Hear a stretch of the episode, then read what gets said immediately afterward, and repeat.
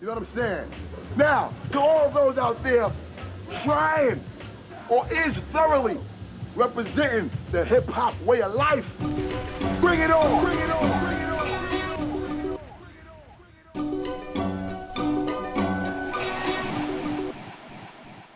Yeah, we back on the map for real. We be the ones, know your BB gun can't pierce my force field. Ninja suit disguised generals, blood spilling, filling up Olympic sized swimming pools with tubes. When we swing, you better think quick. No, it ain't a thing. Y'all get extinguished. I'm a delinquent who can't think straight or focus. Drank from the Red River and ate some locusts. Self-titled Magic Most and the Dutch Master. Speed the song up, shout it, you'll get faster. It really sucks that you're a rapper, but that's okay. Here's a lie for you, my cat won't spray, so pass the Jose.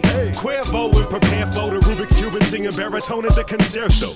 I am God's reincarnation director, changing from a flea to a red hot chili pepper. So who's a hot stepper? When you can't walk on lava or get stretched out like spaghetti pasta. We got heavy choppers and some tree chippers. Uh-huh. Paper shredders that shape heads to a wee critter. Oh. This is the city of Tampa. We speak Florida grandma. Send a card to your grandma with a heart and some handcuffs. So how you so damn tough? Put your hand up and get a high five with a hand truck. Go get your crew, I'll kill everyone. Back on the map. Ha, ha, ha, ha, ha. Watch me flow, step back and let my mic flow. Go get your crew, I'll kill everyone. Back on the map. Ha, ha, ha, ha. Watch me flow, step back and let my mic Yo, it's a cold, cold world, but I don't own the Avirex, so I break tape decks and live paycheck to paycheck. Beers for all y'all idiots. FLA is dumb hot. Catch me in the SI driving up and down your city block. Traded Walkman, now I crush your system. Rappers talk, but why should I still diss them? Hold tight, this is the last time I battle. Your wife is on my too many cats be acting. Screaming, talking cheap when y'all can't afford to speech. That's why y'all three albums deep and none of them got released. You think you run running? I run up sunny kids like vampire punishment. Jump inside the Honda, hit the blunt again. Dumb how I'm mumbling, y'all sound redundant. Word after word, and y'all steady saying that. And from the whack rappers, whacker rappers who still frontin'. Hide your face, erase your demo tape. Go get your crew, I'll kill everyone.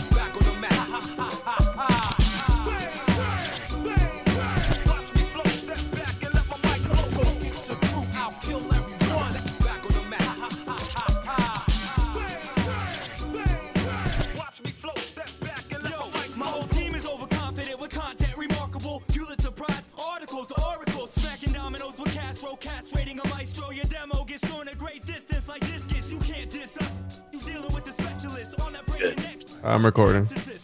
No, you're not. We're not even live yet. It's This fine, live. dude. This is what people tune into my feed for to get the before the before. Oh, so you've been giving people exclusive sneak previews to every ep, and you're drinking a Mike's Hard Lemonade, mother. Yo, I like that shirt. That shirt goes hard, bro. You see that shirt that Mark has on? Nah, he's not on the video right now. Yo, peep it when he comes back, bro. I'll peep it. I'll peep it out, dude. Put my glasses on, you know what I'm saying? I'm about to go get my glasses too, bro.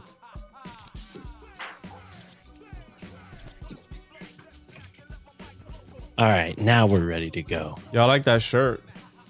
Thank you. It's it's pops on the live stream here.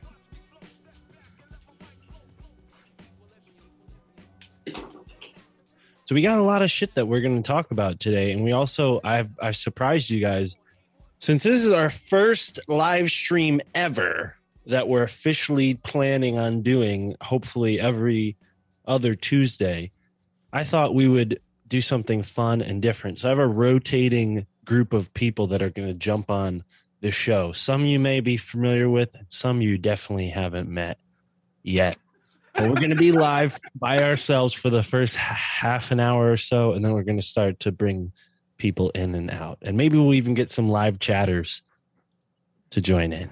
Yeah, I saw. There's a few. There's a bunch of people in the chat, bro. There's 16 people waiting. Holy shit.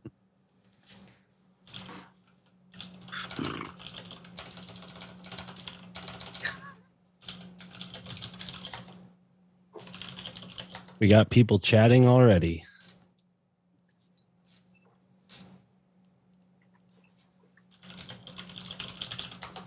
Is there a smokable homunculus?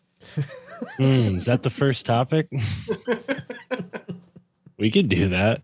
I mean, we could smoke one. Like, dude, th- have you ever seen that movie How High? Where Mark, you you gotta you, smoke your boy, dude. you just got a copy of Jenny Fleck, right? Uh, That- Wait, was that Yeah. professional change the topic style? yeah, I have it. I have it. Fuck, dude. You got that from from Michael, Yeah, bro. That that book is worth a lot of fucking money, dude. I know. Like a lot of money. Wait, Juan, are you are you do you do you do this to your friends and family at all times? Just change the topic like that, ninety degrees. Yeah, we're starting right Fuck. now. So we'll talk about this in a second. Let's make sure that we're yeah, we're live.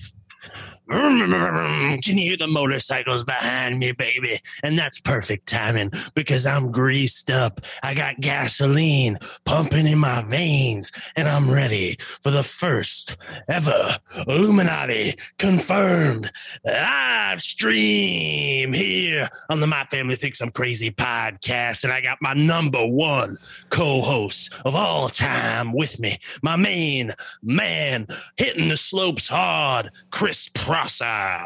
Hello, motherfucker. And then my main man down south, the gator homunculologist himself, Juan Ayala. Illuminati confirmed. Can I get a oh yeah? What's going on? gotta get get rid of those buttons. Gotta hit all the fucking buttons, bro. Yo, they're I'm saying no sound. What, what's going I'm on? so glad that Juan recorded it because I just realized that we didn't have sound, but that's okay. This is our first live stream. Yeah, they can't hear us, Mark. They can hear us now. I just Recorded fixed it because I just I- I realized that we didn't now. have sound, but They that's should be able to hear This is now. our there's a delay with the chat, you know, so that we'll, we'll make sure. Listen, we're off to a rocky start, okay? We're off to a rocky start. But can you ask for a better hosted intro than that? I just did a see. Look, there you go. Thank you so much. So, our people are here. You just They're went hard in the fucking- paint in that intro, bro. I'm gonna give you that. You went fucking hard in the paint just now for no fucking reasons. No, you recorded it, Juan. I recorded. I recorded. Thank goodness. Okay, cool. I just went hard in the paint. Everybody saw it. Nobody heard it. If you were wondering, I just did a Joe Biden impression. So, anyways, here we are on Illuminati confirmed, doing a live stream. We're gonna Illuminati confirmed. we're gonna be coming to you twice a month now from here on out, and we're hopefully gonna do every episode live, depending on the guest and the scheduling. We'll hopefully be able to do it here on Tuesdays. Tuesdays will be our night. What do you think about that, Juan, Chris? Sounds like a plan, bro. It was my idea, so it's fucking awesome. Dude, there must be something in Florida that makes people just fucking Looney Tunes, dude. it is. It's the energy field here by the Bermuda. There's a reason the Bermuda Triangle, just just Yeah. the tip, is right off the coast of Florida. If you're not prepared, That's Florida's like a, a saying, just the tip. That was good. just just the tip of the just the tip down there is uh, in the Bermuda Triangle. I heard this the other day. It goes. Uh, they thought instead of like what off the coast on the east coast, it might go over to the west coast or something of Florida. Mm. wait, who, what are you talking about? The, the Bermuda Triangle? The Bermuda Triangle, yeah. Well, it goes. It's off the coast of Miami, but the point being that it that it puts out a certain type of energy. You feel me? So if you're not Mm. prepared, it does give you mental Illness. illnesses, Yeah. and that's the Florida man. They can't take it. And they're just like they're like they're like Mark at the beginning, like let's get ready to like hundred percent all the fucking time. Which you don't, you can't be hundred percent all the time, bro. Hey, do you think? Do you guys think that Hulk, like the Hulk, was kind of a homunculus, like a Florida type homunculus, like a green one? Bro, what's with you in the homunculus topic, dude? Are you like this is this is you always bring it up. We always go Nothing? back to the homunculus, dude. Yeah, No, we're no about to be reason. homunculus confirmed, a new podcast. No reason. You know what I mean? No reason. well, No reason. I could see, I could see that the Hulk kind of could be like a golem or something, or even Yeah, the, he the like thing. a homunculus that lives inside you. yeah. know what Well, we all have homunculus that live inside of us. All right. Well, let's switch gears because the queen died, and she's not She our queen. homunculus. She's not our queen, but she's Chris's queen because Chris was born in her land. You were born on her property, bro. So how do you feel about your queen bee uh, dying. Now the hive is being led by some fucking fat-handed dude named King Charles. First of all, how dare you? And bow da- and you might bow down to your queen, dude. You know what I'm saying? Wait, what do you? What'd you say that you were born where, Chris? What? Yeah, Chris was born in don't the in the British territory, dude. no, it's a U.S. territory. Oh, you lived in a British territory for some time. yeah, yeah, yep. Which was where? Montserrat Where's that? in the Caribbean. Wow, dude, you you're Illuminati confirmed. You're a lizard person. Mm. You're the homunculus of the queen, dude. What? That should be the new. That should be our new thing. hmm Like a live. Come tune in live homunculus. It's Right crazy here. though. I mean, this this woman did like right. She did like basically like kind of like. My question is like right. She she ran the world right supposedly, but do you do it? Is it through like like business? Like because a lot of people say, oh, the, the the queen runs the world through like America pays tax to her. She owns you know oil drilling rights and mineral rights and all these things and stuff. It's like um, you know, like maybe East India Corporation, which was the name of the company I was looking for in the last, last podcast. I couldn't remember. It's like maybe they just legitimized and they're in certain business. You remember at the end of Godfather, Immobiliare? Oh, No. you bitches haven't even seen Bro, is that you're that old, dude? You got to remember, me and Mark are in our twenties still, dude. We're not like Yeah. fifty-seven. Yeah, dude. So the end of the Godfather, you fucking pussy, because you're a fucking bitch if you haven't seen Hey. Godfather. We're live on YouTube, okay? Watch the language. All right, so you fucking vagina. If you haven't seen it, they get at the end of the strike. they get uh they get into business. They get the mob gets so big that they get into business with the uh Catholic Church, the Vatican. And it's like that the company they start is called the Mobilari. That's not a conspiracy either. That's real life.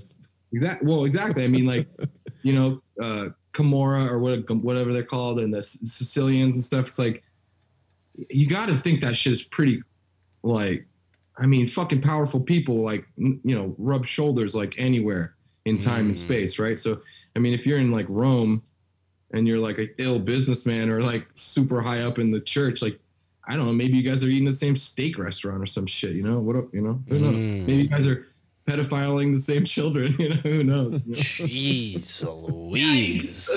Let's not talk about that on it. Speaking of which, we got our first Illuminati confirmed story that I want to present to you guys. Illuminati okay? confirmed. I'm going to share this in the chat. Juan, you're going to have to screen share it for me so that way the stream can see it because I can't screen share if I'm also streaming. So uh, you're to have to share screen share this for us, buddy.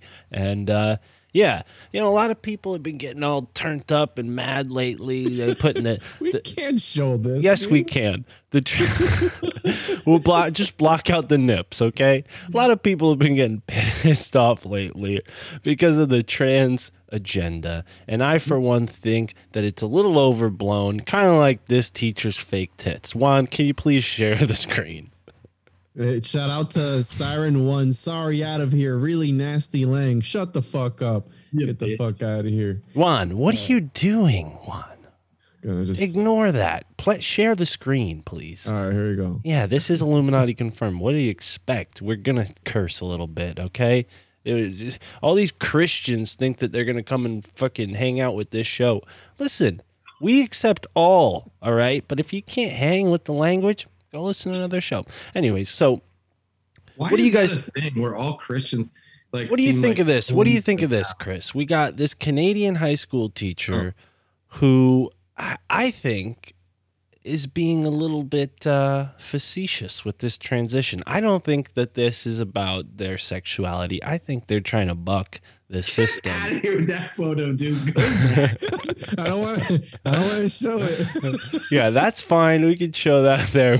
oh this is a There's wo- this is a wood tickle shop bitties. teacher. This is a wood It looks like teacher. she's honestly double pregnant.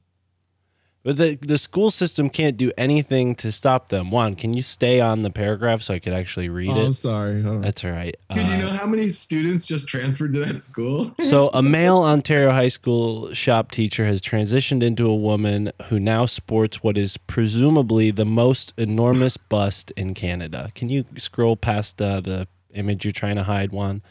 It's not a big deal. Uh, I've seen this on other YouTube channels. Uh, Canadian high school teacher uh, is reported by the feminist outlet. Ah, well, we don't care what they say.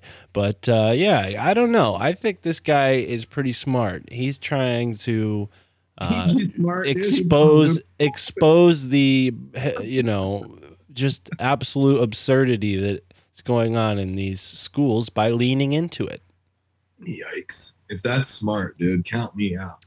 Speaking of leaning, I wonder all, uh, you know, how how much leaning goes on in, in class with those huge tits in front of the saw there. Got to be careful lean, how bro. you're leaning, dude. Look at that. those sweater puppies, bro. Where, where, where were the teachers like this when I was in school? Well, it is You know what I mean? it is a guy. This are, this is a Yo, guy. Juan. Just let Mark let him keep talking, dude. So yeah, I just thought, you know, we should show this. What do you guys think? Is this guy Illuminati confirmed? Do you think he's doing this for the greater good or is he just another nutcase that's unfortunately teaching children? Yeah, good tro- think- like great trolling activity, dog. Mm. I think he's doing it for the clout, bro. Mm. Maybe. For the for the clout, he's just he's doing it for the clout, bro. He's like, I'm gonna get a following on on Twitter now. I'm gonna I'm gonna get uh, start an OnlyFans. I don't know, bro. I think it's There's a listen. dude that already did that on Instagram. This guy that's like this crazy skateboarder guy, and he got like block letters tattooed across his forehead, and he's like balding. He has huge, huge fake tits and stuff. It's crazy, dude. And his account is literally him like talking about smoking meth and like yelling at the camera and stuff. It's like, so I think basically what's happening is like, yeah, some people are just like, they just want attention and like, like that's it, you know. And so like you know, it's understandable, obviously, but like they'll go to any lengths to get it, you know, like the whole like Tekashi six nine shit. It's just like it's like it's because think about this dude, like with the internet, think about how big your belly flop has to be for anyone to care. And they're only gonna care for fucking one afternoon. You know, generally, right? It's like I guess some people have made like careers out of it by making it so like abrupt, loud in your face, like but like your high school shop teacher shouldn't get the biggest tits in on earth. the way I see it is, listen, you can worship Cthulhu for all I care. You can put whatever, you can insert whatever you want in your own body. My whole thing is keep the kids out of it. So I don't want my kid going to school and obviously he's not going to learn anything focused on those big old titties like that Oh, man. because You can't You even what see what's on the desk. Every So I say I respect anybody's decision to do whatever they want to do. If they want to, again, do whatever, just don't push it upon the children and don't push it upon anybody else. And as long as you don't hurt yourself or others, hey, you know, get the biggest titties you could fit anywhere. Mm. well, you know and, what I mean? and people listening are like, "What the hell does this have to do with the Illuminati?" Well, hang with There's us a- here, there's folks. An agenda here to break up the the the, the what the, what they say the family structure, the nuclear family, yeah. nuclear family. Right. Who knows? It's a distraction. It's a distraction from what's really going on, which is processing plants being burnt down, ranches being bought up, ranchers being uh, taken out of business because of federal regulations that make no sense and have no scientific or practical uh, sound reasoning. They're just putting them in place to nix the competition, get the small guy out. That's why Bill Gates is buying up all this land. So, you know, as much as I'm like, oh, yeah, let's learn about who the Illuminati is and what kind of rituals they're doing, there's this turn of the coin of like, well, what are we going to do about it? And I think the most important thing we can do is recognize that they're putting our attention here like a sleight of hand trick to so we're not focusing on what they're doing with their other hand. And what they're doing with their other hand They're is fondling themselves. buying up other all the property and so that's what Oh. we need to be doing. We need to come together, get an Illuminati confirmed compound, okay? Illuminati confirmed. We'll be we'll farm, we'll ranch, and we'll invite people to join the Illuminati at our ranch. And then Bill Gates, you know, he'll be our competitor at that point, and we'll just put him out of business because we'll sell the best beef. Meanwhile, he sends drones packed with explosives over to our houses. I'm just thinking of solutions, Chris. You Yeah. could sit there and be a naysayer all day. Sounds We're like a terrible fucking idea. We're coming bro. up with solutions here. You know what kind of lizards would join that? They're like, it's a great idea. like, no, the wrong people are here. You know what I've always wondered, dude? Wh- When when they're coming up with all these policies and all these Look at things, Mark's face. dude. do they do they actually sit in a room and with their lizard friends and they just like what do they they lick their eyeballs like let's yeah let's put that in there. Yeah go ahead and put that. It's like let's have a have, how how Eddie Bravo talks about is like the guy the guy that came up with the with the food not just a food shortage a baby food shortage. That guy got like a, a gold medal that day. You think that they sit around in this in, in, in a, in a yeah, circle bro you know what I mean? And come up with like the craziest, most devious ways to to mess with humanity and the population and all this stuff. Like, you, Hey, you think they hey. do that, bro? Hey, you know when you're a little kid and you're at school and you do real good, they give you a gold star. And then you know if you go high enough up into the military rankings, you get a gold star. it's weird, man. It's almost like, yeah, you think it's like this kind of weird pre-programming to like, you know, what I mean, be a good little boy, follow orders, shit like that. I think I think you're onto something. What if it's what if it's what Crowley said, bro? We're all stars, and imagine when you get to that highest point, you become a star. But then that wouldn't work because space is is fake and gay. So I don't know. I don't know. Rock stars are the highest form of human, though, if you Hmm. think about it. My buddy wrote this little, uh, this little like diagram of power, and it for this magazine like 15 years ago. Shout out to Nick Lipton and yeah, shout out to Nick Nipton. Yeah, Nick Nipton. Shout out. and he said, uh, you know, think about it because you got the rock stars. Like, what? There's there's there's like athletes. I guess there's different divisions of athletes where you might like if you're a quarterback, it's one thing, you know. But the highest of high of all these things is like like surfing's pretty high, dude. You can make mad money. You travel around. You got best looking women on planet Earth. They're always at a beat, right? The highest of high, F1 race, highest of high, Elon Musk. The highest of high, rock stars. Do you think they have women like the one that we just saw? I think they throw away women like that on The Tuesday. Tiggo biddies like that? Yeah, yeah, and you know, and keep them sometimes too, because I bet they get weird. You know what I'm saying? Hey. I think you're just straight up wrong, dude.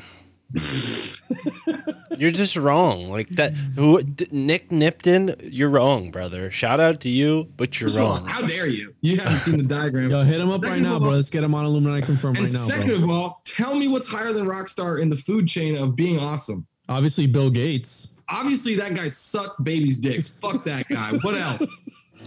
I didn't know we were measuring this based on awesomeness. Yes, dude, that's what life is. Oh, well, in that case, I still wouldn't go with rock stars at the top. But Make somebody better. Elon. you said power. You didn't say awesomeness. I don't think oh, rock stars have power over. Chimata Chimata. Bro, if a rock star goes to Saudi Arabia with a joint in his pocket, they'll behead him the next day. That's not power. Why would you want to go there though? They don't have a lot. I'm just saying there are places on the planet where you ain't shit. eh, You, no matter how many little you know fans you have. They fly over those places, like you know, it's like those are like those states you fly over. Fuck those states. Right, dude. right, right, right, right. Well, they just take up. Moscow to- you They know just take up space. drink On. You know they take mean? up space on the map. Like fuck, like Idaho, bro. Who- Idaho. Dare you? What? You dope. oh my Or South and North. Now I'm not gonna start talking trash about the states, but like North Dakota, who who goes there, bro? Do you know anybody who lives there? Nah. Or South Dakota? Anybody in the chat from South Dakota? Like I need to Shout out know. South Dakota. South Dakota though. Yeah. There's people who listen to the show in South Dakota. Shout out to the people out in the in the South Dakota area. Fuck yeah, dude. And also Montana. What's good? Oh, Montana's beautiful. Though. I've seen Hell Montana. yeah. And Idaho's dope too, dude. Hmm. Well, All kinds of good stuff there. You know what I mean? that's why we need to get the funds together to get our own ranch. South Dakota maybe could be a place. They were very cool over the past few years as far as laws and regulations go. Um, but how are we going to raise the money? What do you guys think? Oh, dude, think? this is the, this is it, dude. You know what monks used to do? They used to make booze, or they'd make like balsamic, or they make like, you know what I mean? They have a product. They make honey. You know, obviously they don't make the honey, but you know, collect it, sell it, whatever. But that's what you do. You have a like you got to hustle. Your your monastery's got to have a hustle. You know what I mean? Uh, we, we don't have the monastery yet. We need No, to but we'll raise the build it, funds to get to the monastery. So how are we We, going to do it? We need that? concrete money. We need to get money for concrete. You guys do not have a family, right? You, you guys are talking all this stuff because you don't have a family, but I One. have a family. Your family, what are you talking about? Your family's going to be there. Like, you think we're just going to make you leave your family? You're going to bring them with you. I'm not starting a cult with you guys. I'm sorry. What do you Fine. think this whole podcast was? Like, we're 15 episodes in. You can't give up on it now. No, that's fine. I'm sticking with the podcast, but as far as building, getting a cult together, I mean, you're a quitter, dude. Juan, you literally said when we started this podcast, you were like, Mark, your podcast has a cult like following. How'd you do it? And I was like, I'll show you. Let's do it. Let's do it. No, I I hope people think for themselves and, and don't just take what we say on the show as as you know, fact, because a lot of the stuff we talk about on this show is sort of filtered through what's funny and what's interesting. You know, we're not always like trying to be uh, know-it-alls on this show, which I think is refreshing uh, when it comes to this type of content. Um, but anyways, you are sort of a, a homunculologist now, Juan. Have you made any headway in the field? Any updates in that research? What's what's new? I'm actually writing my thesis now to submit it. So hopefully I can get a position somewhere, right? Uh, some so a position of respect, so I can teach the subject. It is a new and rising field, and I think people are need to be they need to be shown the the the the topic because I think some people in society, these rock stars that Mr. Proser here is talking about are byproducts. I think they are homunculus, bro. And I'm gonna get to the bottom of it. So Wait, is Keith Richards a homunculus, dude? I don't know, bro. A lot of these child actors. Okay, I see where you're going. Like Brittany, maybe. Well, how would that her- work? How would that work? So that they're a vessel, and then some ritual happens, and then they become more like a, like a, a like a, uh, like a robot. You know, like they don't. They're still human being, but they're kind of programmed. No, no, it, it's a regular baby, except it's made through magical means, through a ritual, through So like a virgin birth, depends on uh, like depends on immaculate which- conception. depends. Remember that that book that we that we mentioned before starting the podcast. Well, read that book, and it's about that. So I Mm. don't want to say the name. Don't say the name because there's people listening, literally. So. what, what? You didn't mention any book before we got started. Yes, I asked you about a certain book that you have that is about that subject. Oh, Right. Yes. Yeah, I almost just said say it. the I name almost because just said it. There's people listening who will Well, comment people things. people know. Uh, People can go and look up Tracy Twyman. That's all we'll Uh, say. you said it. Now he's gonna start commenting on the fucking comments, bro. well, I didn't even I didn't even say it long enough. Okay, you you're talking like I have a a T-shirt with their name on it. All right, relax. Anyways, Tracy Chapman, Tracy Chapman, Tracy Chapman. How about that? wow. I'm glad you're where you're at, Chris. Anyways, um, I'm an island man. anyways, ladies and gentlemen, don't worry. It's not just going to be us three knuckleheads for the next two hours. We do have guests, okay, with interesting things that they're pre- planning on talking to us about. We hope so. Uh, don't be disappointed by our first live stream. We're going to be bringing you the heat, okay? Covering the news, the action, the stories, the theories, the homunculus updates, okay? We're going deep, homeboy. Anyways, Hold on. yes. Hold on. I'm getting a thought here, dude. What if Nicolas Cage is a homunculus, dude? No, he's an not he's even an- possible. He makes the homuncula. He's Oh, 'cause he's the alchemist. Yes, dude. Yeah, he's the al- that. he's the I fuck with alchemist. that. But I'm saying though, how many could it go back? Turtles all the way down. Well, li- listen. if- if- if- You know what I mean, though. No, no, but here's the th- listen, listen, because it's a, a child born out of a magical mean to serve a magical purpose. So essentially, anybody who you see in the right, because we all talk about Beyonce and Jay Z, right, and all this stuff with the Illuminati and stuff like that. Well, what if those people are put there just to one for one purpose to harvest your energy? That's their magical purpose to harvest your energy. They are there. They captivate people, millions and billions of people's attention, right? Sure. Yeah. Who doesn't know about Beyonce? Who doesn't? And she's even said it that she, while on stage, gets taken over by an alter ego. So she is a vessel of some Mm. sort. So she's order- channeling an entity as she's performing. A hundred Mm. percent, bro. She's even said that in interviews, dude. That's not Yeah, but that's the this is the thing that I get really bent up about. It's like what people don't understand about the Illuminati and when we research this stuff and talk about it, we're not talking about this so that you can be afraid and run away and avoid this stuff. We're talking about this stuff so that you can go out and be the next Beyonce.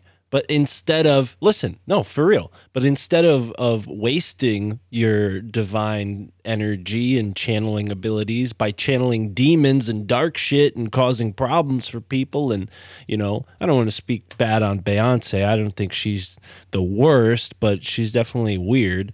Um, but you get what I'm saying. Like all of these things are tools. They're neutral. It's just bad people for most of history have used these occult esoteric techniques for bad reasons. So we've associated that with negative or evil when really it's like a tool. You know, a sword could be used to defend yourself just as easily as it could be used to hurt somebody. Same thing with a gun or any other tool. So this is what we're talking about here.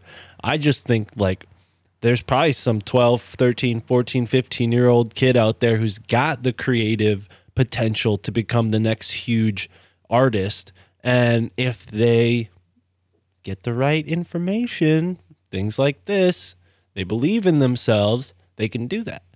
Our society overall teaches people to look outside of themselves for a solution, not inside. You know, they don't, people don't, uh, you know, internalize. And that fear response that we were talking about before, it's the same thing. It's the same mechanism. It's an externalization. The bad things aren't happening here in me, they're happening all over. No, no, no. The bad thing is happening to you when you're afraid because you're expressing A, ignorance, and B, fear in, instead of love. And that's what we're all here to do. We're here to love, baby. So cheers. think that- drink to that. Everybody in the audience, have a drink. I think Pull that they see people like that, bro, and they hijack them. They they can't. They hijack them and they use it for their own. Yeah, it's so much easier. You just find somebody mhm. that's really good at the job, and then you like pull up and give them an offer they can't refuse. You guys should see the fucking Godfather. God damn. I've seen it, Chris, but I saw it when I was like eight years old or something, dude. I don't Remember remember. watching that movie at eight years old, bro. Shit don't count. Why couldn't I wait? What? I grew up on the East Coast. That's what that's that was my first, second, third grade education. They would have us watch mob movies. Yeah. Street smart class. Anyways, switching topics. We're here in a new world, okay? We were living in a world of uh, not that, you know, we in the United States are affected that much by this, but you know, this concept that the queen is merely a symbolic ruler, okay? Let's think about that in terms of what I just said. All right. Some people might hear, oh, you're a symbolic ruler and think that means that they have no real power.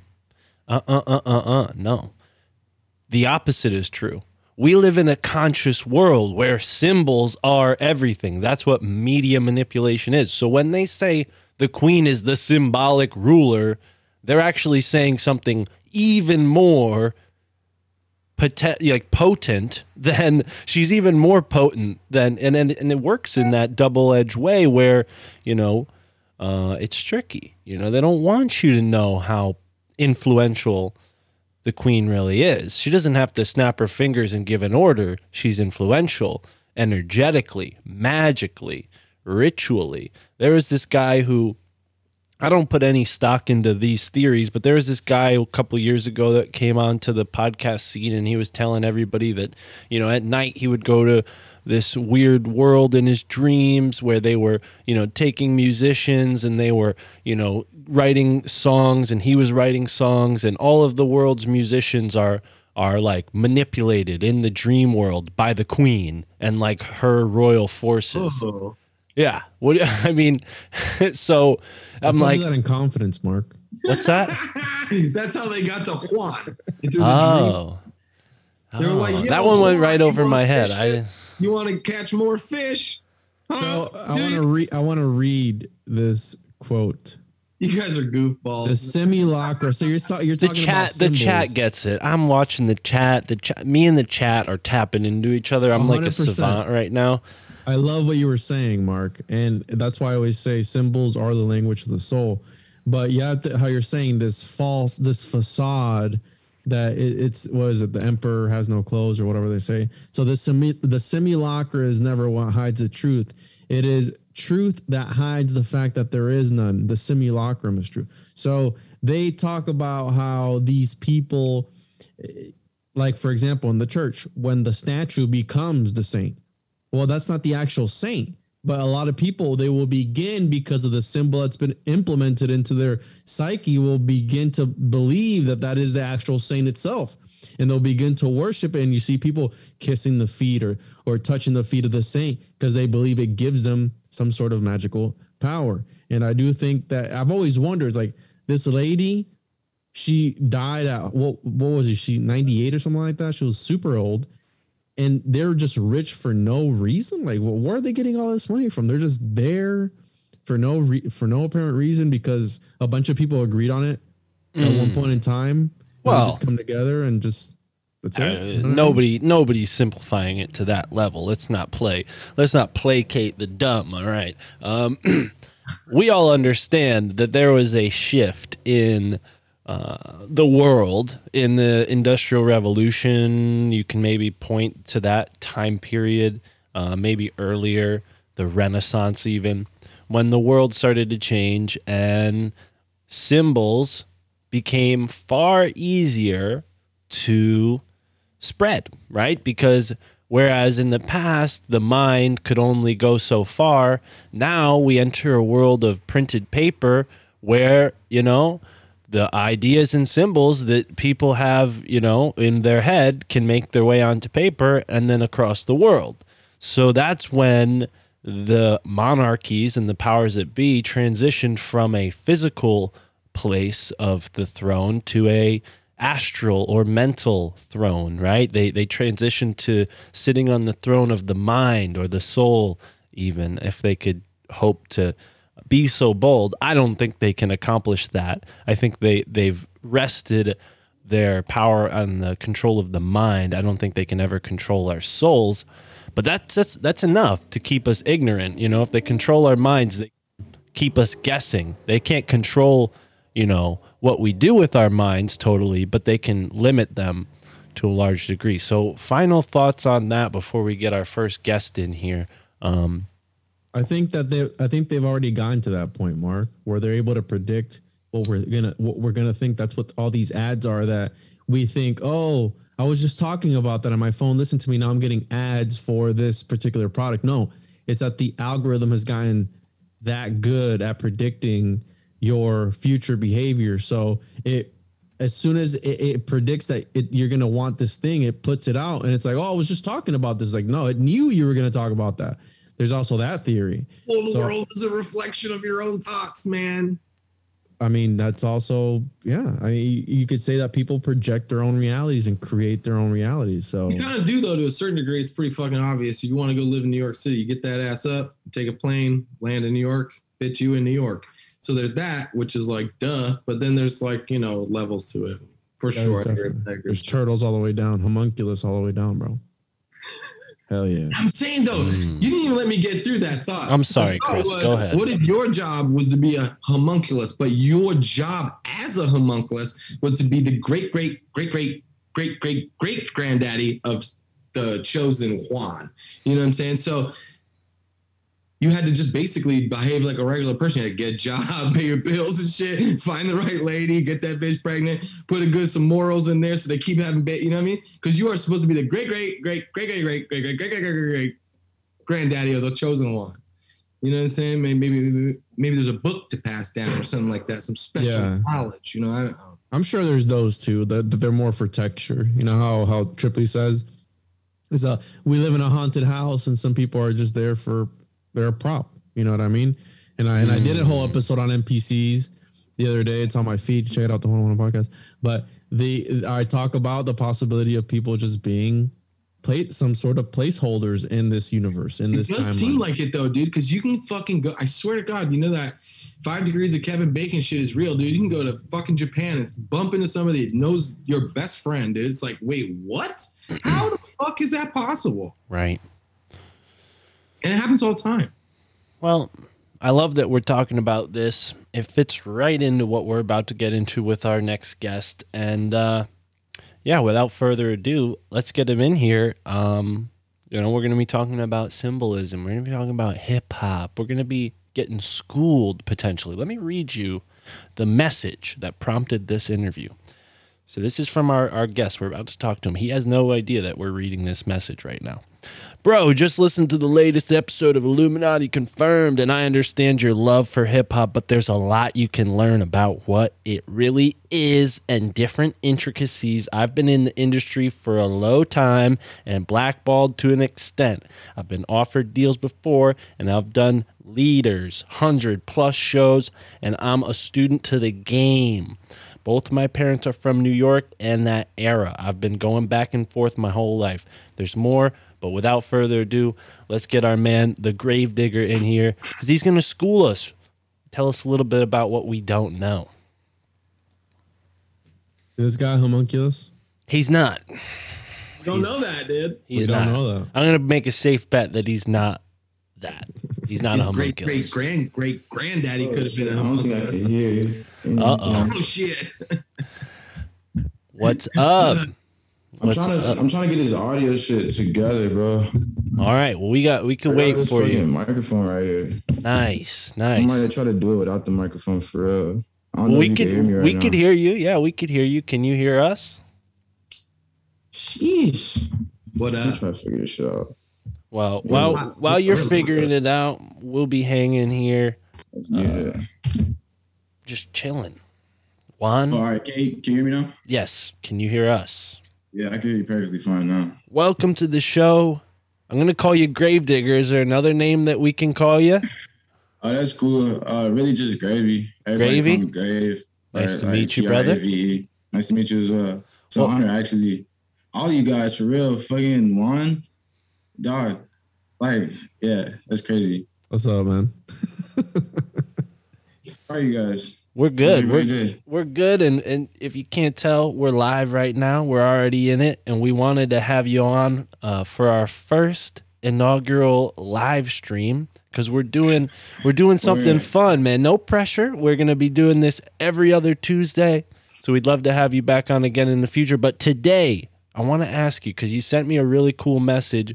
You said you know there's some things that we might not be aware of about hip hop and some of the darker aspects potentially of the industry or maybe some uh, things that we just don't know so the floor Yeah, is yours absolutely. let us know i'd love to learn Um, so the, what made me say that originally is um I forgot exactly what you said, but it, you were responding to somebody about about hip hop. I, f- I forget the exact episode. Um, this is like a while ago now, but the how you described it, it it, it got me privy to the fact that that wasn't the like, the real definition of it. It's just like a, a personal understanding, which is fine. Mm, but it just made me realize that a lot of people probably don't even know that there is a real definition of hip hop and and it comes from people who like really put thought in into it you know like people who really put work in and and and uh real just traveling and getting shit done for in the name of hip hop um and Afrika Bambaataa was the first person to coin the to coin the term hip hop. Um hip means to know it's the knowledge you know what i'm saying? There's five aspects to hip hop. Uh you have graffiti you have breaking mcing djing and the last is knowledge you know what i'm saying? So hip means knowledge and hop is the movement. Hop hop is the the spreading of that knowledge. Hop is the is the get up and go you know? Mm, and uh it, it's very simple but that's like that's what it means you know? Um and a lot of people like to like there's been a conversation going on nowadays. I don't know if any guys you've seen that like Busta Rhymes and fat joe talking about the roots of hip-hop lately. No no. So like uh Busta Rhymes and Fat Joe, they've been on like uh Drink Champs and a couple of other uh, shows lately talking about just the roots of hip hop and how the roots of hip hop come from Caribbean culture. And uh that's just totally false, you know. It's, that's just them saying that because they are Caribbean. You know, I think Fat Joe's Cuban and Busta Rhymes is Jamaican. Mm. But um and I can see why anybody would say that, especially because they're a little older. But if you go back and really do the knowledge, uh, the, the research, it's, that's not the case at all. Like both of my parents are from that part of the world. My dad's from Newark, New Jersey. My mom's from Brownsville, New York. She was born in 74. You know what I'm saying? My dad was born in 70. So it's like they was right there, you Mm. know, um, Right. when it was happening. And a lot of people think that this hip hop just comes from uh, immigrants bringing a certain sound to New York, and then us not having resources, so we started cutting the records. You know what I'm saying? But I think that, uh, like, if we be honest, we got to go back a little further than that, um, because in America, we we were always we always had this thing. Uh, we were like MCN on the radio, um, melanated people, and Jamaicans actually would come here and then get that from us and then make it their own when they go back to Jamaica. A lot of these sound systems, there's a term for Jamaican DJs and patois, it's called a sound selector. And uh, basically they had these big sound systems. And this is where like the, these block parties ideas in, in the 80s and shit come from, from Jamaicans doing that. But they got it from us anyways because they would come here, whereas the army or uh, some kind of slavery, uh, and they would see these sound systems or like radios, just like the 30s and the 40s, you know, they would see these sound systems and they would buy one or finesse one somehow, take it back to Jamaica, then rebuild that same exact sound system out of parts that they just found. Mind you, like we're real innovative people, especially when you don't have anything. But um just the constant trade between New York and different islands, especially Jamaica, of people caused this I- idea to be had that okay, so it must be this Caribbean influence. When really, it's it's the opposite. Um, we influence them, and then they influence us again. It's it's a shared relationship more so than the creation Mm. from the Caribbean. Yeah, no, it's more complicated than it's just all from the Caribbean or all from New York. There's that interplay, there's that interaction that that really adds to the the creative process. Yeah, man. Wow. So you mentioned your parents being from the East Coast area. Was that a, a part of your upbringing, like them instilling these values into you and saying, like, well, this is you know the type of music we like, and this is why? Like, has this always been a part of your life? Yeah, absolutely. So my stepmom is really, really much to her.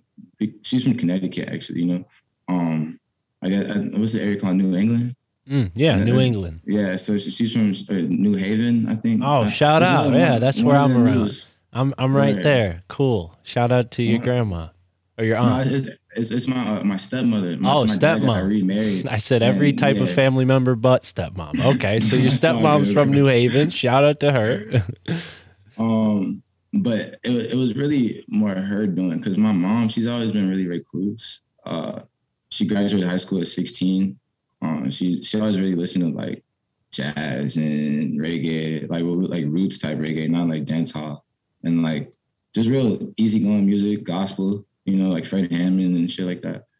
My dad, he's like a big house music guy because he's from New Jersey, but he listened to like obviously like older hip hop, like uh, Big Daddy Kane and Kool Moe Dee and shit like that. But uh really it's my stepmom who got me privy to the the specifics of like where it started, where it came from. Like, hey, this person did this, and this person is related to this person. Like all all these specifics. And she's from Connecticut. You know what I'm saying? So it's all the same area. Um, and it's I don't that that whole situation led me into some to some whole other like research and thought processes. Just Mm. the same I, I was telling you in the uh, in the email, just because learning about the hip hop and like the more spiritual aspects of like putting frequencies together and bringing people together and like what that does and why it's so effective in every single country right now. Like different versions of hip hop, even whether it's a Mm. bastardization of it or not, hip hop is like the most modern spiritual language, I would say, And that's why it's so effective amongst these different countries. Like all kinds of people, you don't have to speak the same language. It doesn't matter what color you are or where you come from. It it, it it's pervasive across these boundaries. You know. Um, Yeah, no doubt, man. I I agree one hundred percent. I've talked about it on the show. My taste in underground rap enlightened me and got me interested in all of these topics that I then went and bought books about and just kept learning. So, yeah, man, I'm with you there. So, are there any uh, sort of aspects of hip hop that you can show as an example of you know what builds up this spiritual potency that you can sort of access through hip hop? Yeah, absolutely. Um, one is I think hip hop forces you to be creative, or like when you really do hip hop, rather than because it's not a, anything you could be classically trained in. You know what I'm saying? It's, it's it's really soul music. It's just like it's really like how when jazz came about, and all these people are like, oh, what is what is that? Like this sounds crazy. What is these these triplets and this these weird tempos? Like what is that? It's, it's not all on time. You know.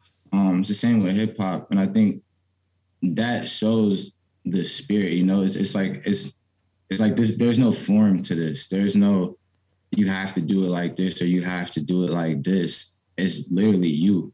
So it is it is different from person to person, but I think that aspect it raises like people's energy in general, like overall. It doesn't matter the type of hip hop it is, but just overall.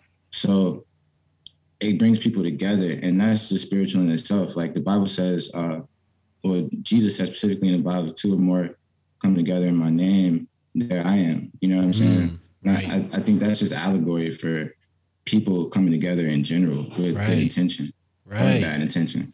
Yeah, man. So and then, you know, we look at hip hop and we look at the the history and we see, you know, sort of the early days. There's more of that inspirational, empowering community aspect to it.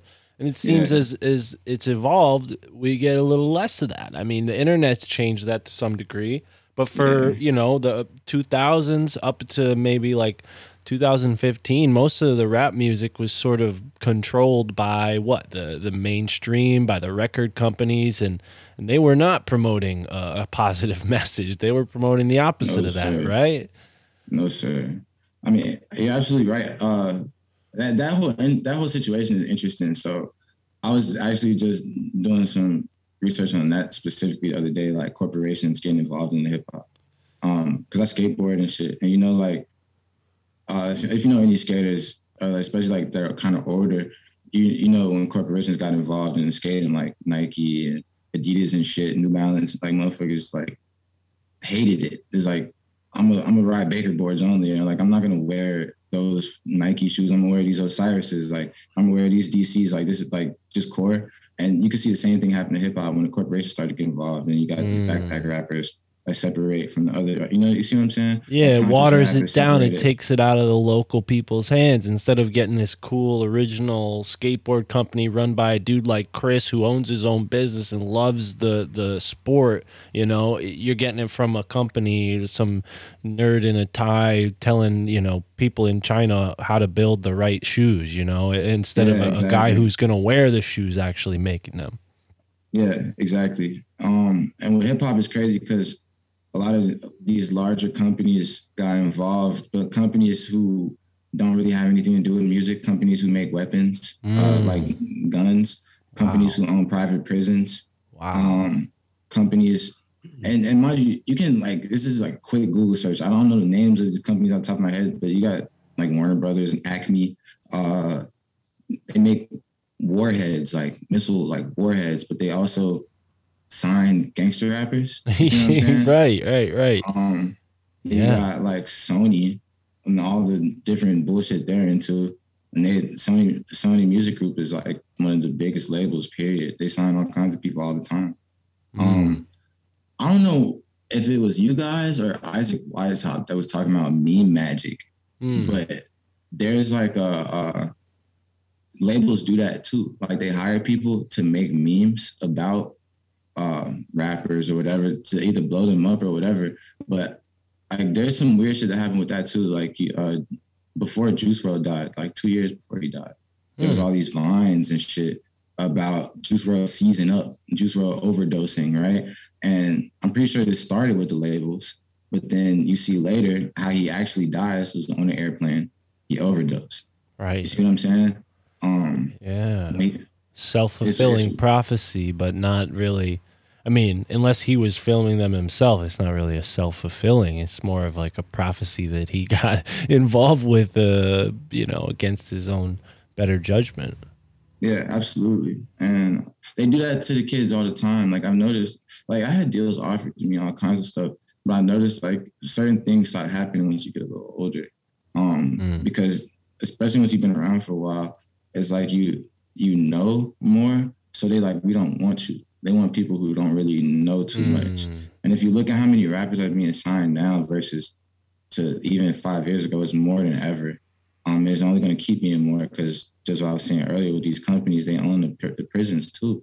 So these companies own the private prisons, and there's rules. Like, don't take my word for it. You can search all this shit up. There's rules that they have to keep these prisons uh, 90 plus capacity, like 90 percent plus capacity, um, in order for it to still get money from uh, Oh, yeah. certain certain other companies. I've heard about that. Yeah, you're absolutely right. They they have an incentive to keep the prison full. It's the same thing with the hospitals. Everything that's going Yeah. down in the two year past two years, they don't have an incentive to heal people. They have an incentive to make more money off of them, treating them and keeping them there as long as they can. Same thing with prison. They love it when people repeat uh, an offense and come right back. I mean, that's just more money in their pocket. So they're not trying to rehabilitate when when you're in a situation Dude, like that. It's a for-profit company yeah.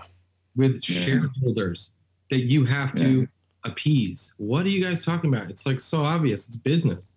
It's just Yeah. evil. It's just fucking evil. Yeah. Yeah, yeah, it is, it is absolutely evil. And you get all these kids who usually get signed uh, 19, 18 years old. Like, look at how they got Lil Wayne. Or even like people like the Kid LAROI, some 15, 16 year old kid from Australia, like super platinum. Or you can even look at it like with Justin Bieber. Like Usher found Justin Bieber, but look how Yo, his he was. face went numb, son. Did you see? Yeah, dog. You guys see this, Yeah. No, Justin Yo. Bieber's face is done. bro? Tell No, him. no, no, no, no, no. His all right. So he got the he got a booster, if I'm not mistaken, and half of his face is just like fucking numb. Like he can Oh, smile, but like the other shit's like you know. Oh Justin man. Bieber, the biggest star on planet fucking Earth. Yeah. Face went numb, half face numb, like he had like a stroke, like he's 70, bro. Like, Yeah. what? That's Say why the Illuminati Confirmed podcast does not endorse injectables. Now, if we could switch topics so that we Only stay on heroin, YouTube, black tar heroin. if we could Brought stay on, you by if we could stay on YouTube for just one live stream, that would be great. But anyways, yeah, that's that's weird. Juan and I actually just were on a podcast with uh, Dan. Dan had that happen to him, didn't he? Say that that happened to him, but I don't think it was because of the injectable. I think it was because of uh, like just stress. He just, Yeah. he just worked himself too hard. But wow, yeah, Yeah, I that's mean, crazy. too much money, and his face was like, "I'm fucking out of here, dude." Like, what? you- yeah. Well, what's like? What's this, dude? Oh no, another world tour. Fuck. he just fucked himself. Oh my gosh. So when people look at the rap world, the hip hop world today, are there still bright lights? Are there people who are pushing against the the curve? I mean, who are you listening Fuck to? yeah, fuck yeah, dude. Um, there's a honestly, I would say now more than ever, just because the internet is so accessible to everybody. So like, and you can make music so cheap now. I mean, when I, when I was a kid, you had to like buying the studio equipment was so expensive. Right. Now it's like you can just get it set up for 150 dollars. You know, like a Mm. decent Great. setup. Gravedigger, are your parents five percenters or any shit like that? ah, that's a whole another conversation. So my grandfather, uh, he he's he was Muslim, Shia, but uh, my great grand, well, my great grandfather, my great grandmother, when my great grandfather died, she became Jehovah's Witness, and Mm. so my my mom grew up in the Jehovah's Witness church, and my my dad uh, he grew up in the Baptist church. Um, it's crazy because I, I feel I'm, I practice Islam, probably not traditionally. I would I would consider myself more of a Sufi. Um, but when I only because of my grandfather, like I was just learning about him. He died when I was one, so like when I was a kid, I just wanted to learn all about him, you know. And uh, Yeah, that like so I know like his brother was a five percenter, but he was Suf- uh, he was uh, Shia. You know what I'm saying? But this is just like normal New York shit. Same way Malcolm X was a part of the Nation of Islam, and then he converted. But you know, it's like it's like on some like black masonry shit, right? Like, like I, I, bro, I, my father was a Mason, so I didn't even. I really, I, I want to talk to y'all about that. kind of shit, Illuminati confirmed. I knew it, bro. I knew it. So my my father was a Mason. My mother was an Eastern Star. Uh-huh. And uh, Are you? I told you this guy was a homunculus, bro. He's, I, I love everything he's saying until right. Oh, stop, stop. Continue. Yeah, keep come going, bro. No, this shit is crazy interesting, dude. If you watch Belly and they like talk about five percent nation, the Nation of Islam, the gods on the earth. If you listen to Wu Tang Clan, uh, Yeah. uh, like if you look Yeah. at KRS One, Temple of Hip Hop, like it's intertwined. that's that's actually has a lot to do with hip hop being spread around the world. Is the temple of hip hop? Um, and these schools that Afrika Bambaataa started. So KRS One has his shit in New York right now. Zulu. Nation and shit, right? Yeah, yeah. Zulu these uh so basically when Zulu Nation did the first their first world tour, they um it was independently funded, you know, and they went to every all the countries they could go to, a bunch of the countries in Africa and Europe, uh and Asia and shit, like Thailand and Japan and shit. And they started these schools and showed people the elements of hip hop, like the original elements of hip hop and what it meant. And that's why, like, if you go to these places, there's graph, like good ass graph everywhere, and people are still like Yeah, right. on boom bap beats and shit Right. because that that seed was planted like a long time ago, like mid '70s, early '80s. But bro, And, that shit that shit you were talking about earlier though with the um, Caribbean nations getting uh, the accolades for inventing hip hop, like Yeah, you know, we got to understand that electronic music, you know, started in Jamaica. Toasting over records started in Jamaica. Like being an actual MC, a, you know, a, a microphone Nah. controller. Like this is the party producer, the one man band The This is wizard. sound system. That's what I Yeah. mean. You look I- David Rodigan, you listen to these guys now that have been studying reggae, Yeah. Jamaican in particular, since the 40s. yeah, This is where this comes from. Like a lot of this undeniably, but I but it is interplayed, but as the world is. yeah. That's and that's that's what I thought for so long. You know what I'm saying? I really thought that for so long, just because I grew up around so many Jamaicans and shit. Um, like I said, my mom's from Brownsville. If you ever been to East New York, Brownsville, there's nothing but yards, you know. Uh, real, uh, yeah, yards outside everywhere. Um, and my, so I used to think that, right? But then if you go back, just go back before Jamaica had the same access that we had. We were they get the toasting from us. Like if you listen to these old uh, Jamaican DJs talk, right? They get the toasting from us. Like before they were ever toasting, they were listening to us on the radio. This is like the 30s and shit. You know what I'm saying? They're listening to us on the radio, MCing and like rhyming. But it wasn't in the same way. It's completely different, you know? But it was just their take on that. And then then you get the toasting and the dub, and right, that's where electronic music comes from. Just like you said, you get the toasting and the and the dub, Yeah, and then Lee Scratch Perry, all respect. yeah, yeah, I, yeah, I, absolutely. I got a I got a Lee Scratch Perry shirt, like uh, a Supreme Lee Scratch Perry shirt. Dude, watch the fucking Upsetter, the documentary. It is Yeah. absolutely incredible. Yeah. And he's a black magician. And what? He's a black magician, dude, and he would do all kinds of shit. Watch the movie, dude. Benicio Nah, del Toro not, not lying.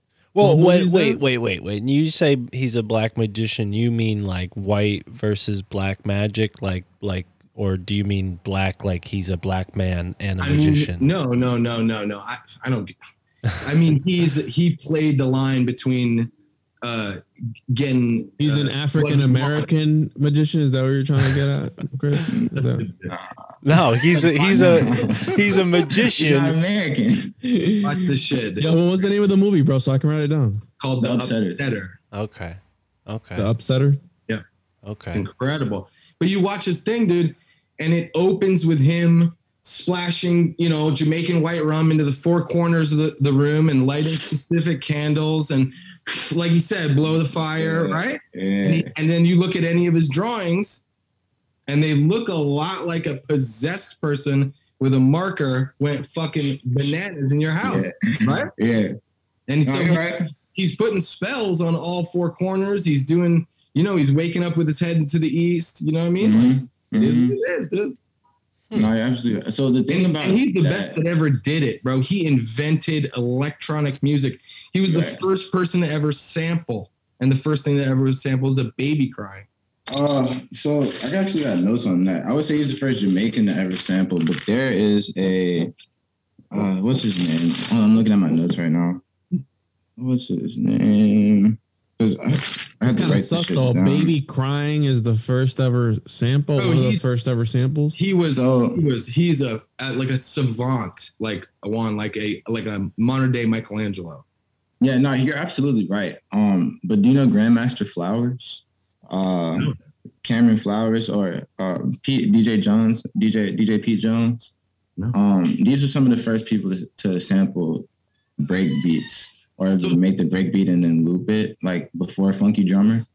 I think this stuff, dude, is like, man, in some cases, like, you know, we could argue about the finer points, but I think Mhm. sometimes, like, dude, like people, like it's in the air. Like, how many people came up with the airplane at the same time? Like Yeah, multiple. fuck yeah.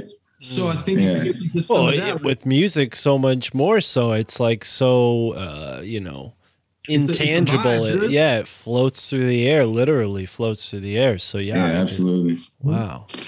Well, yeah, it's a vibe thing too, because like, Well, but- um, but- you know, I was asking the five percenter thing at Grave Digger because about Gravy's genetic- got Oh, some yeah, yeah, yeah. some do- some notes. Let's get let him talk. Let him talk, Chris. No, no, no. I'll, I'll, I'll talk about this five percent shit because that actually leads to some whole other shit because I practice it some.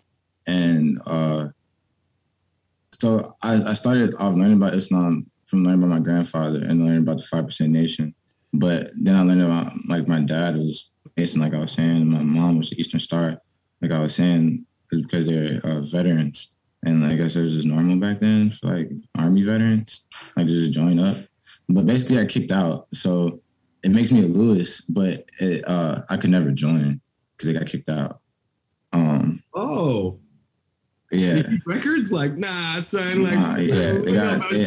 you. they keep records. Oh, they definitely keep records. But um, I could become an honorary member, Hmm. but that's like based off if they want me. Like a lodge has to pick and be like, "Hey, I like the work you're doing," and you know. But I could I could never join unless I was like a like a like a like a, a lesser order, like a order that's not connected to the larger Freemasonic orders. You know what I'm saying? Like a smaller shit that's not really connected to him. I could join some shit like that. Um, like Jehovah's Witnesses, they're fucking Masons. Uh, the Mormons, they're fucking Masons. Um, a lot of a lot of uh, Islam sects are Masons. a lot of Judaism sects are Masons. But really, like, what got me into all this is like learning about Virginia. Like, I'm from Richmond, Virginia. You know, um, I know that like my parents is from up north and shit, but like they got there based off of like leaving these more southern places. Because like my grandparents all started off in southern places like Virginia, mm. North Carolina, Georgia, shit like that, and mm. moved north. So that really was got me into like researching a lot of this shit. Not the not the hip hop shit. It's kind of just grown with me, mm. but like uh about masonry and shit. Cause my dad told me about different rituals when I was a kid, but I didn't understand. You know what I'm saying? But then like you hear about shit like the Order of Melchizedek, or you hear about the Phoenicians building the Temple of Solomon and the demons building it at night, and how it would have took 25 years, but because it, he ordered these demons to build it at night, it only took like five years or two years, or some shit like that. And um, it made me start looking into why a lot of things are the way they are. Like, um, like I if I talk to my great grandmother, she's gonna be like, "Hey, I'm an Indian." You know what I'm saying? If you ask anybody else, they'd be like, "Hey, African American," and that's like that's a whole that's a whole thing. I know I know Juan, you do a lot of work, maybe not specifically to that, but about like the original people of Florida. I know there's a lot of Moorish people there.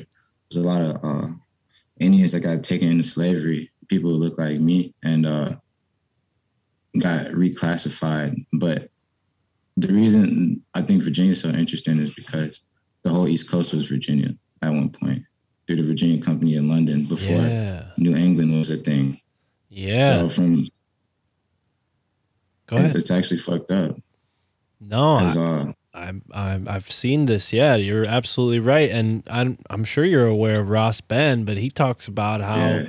you know there's groups of people from Africa that came here way before Columbus settled the Caribbean, South America, North America, and maybe that's why they have these massive uh, Olmec heads, you know, that seem to look like an African person, you know. Well, You said and I think Pennsylvania. I'm sorry. uh, What what? No, he said Virginia. Oh, but Virginia. I didn't Virginia. say Pennsylvania. Yeah, I'm sorry. I'm sorry. No, you're, you're good. What were you gonna say? You can hear me. Um, so like and just going deeper into this research, like I there's hella books I could I could get I could send you. Um Yeah, basically and mark all the books, dude.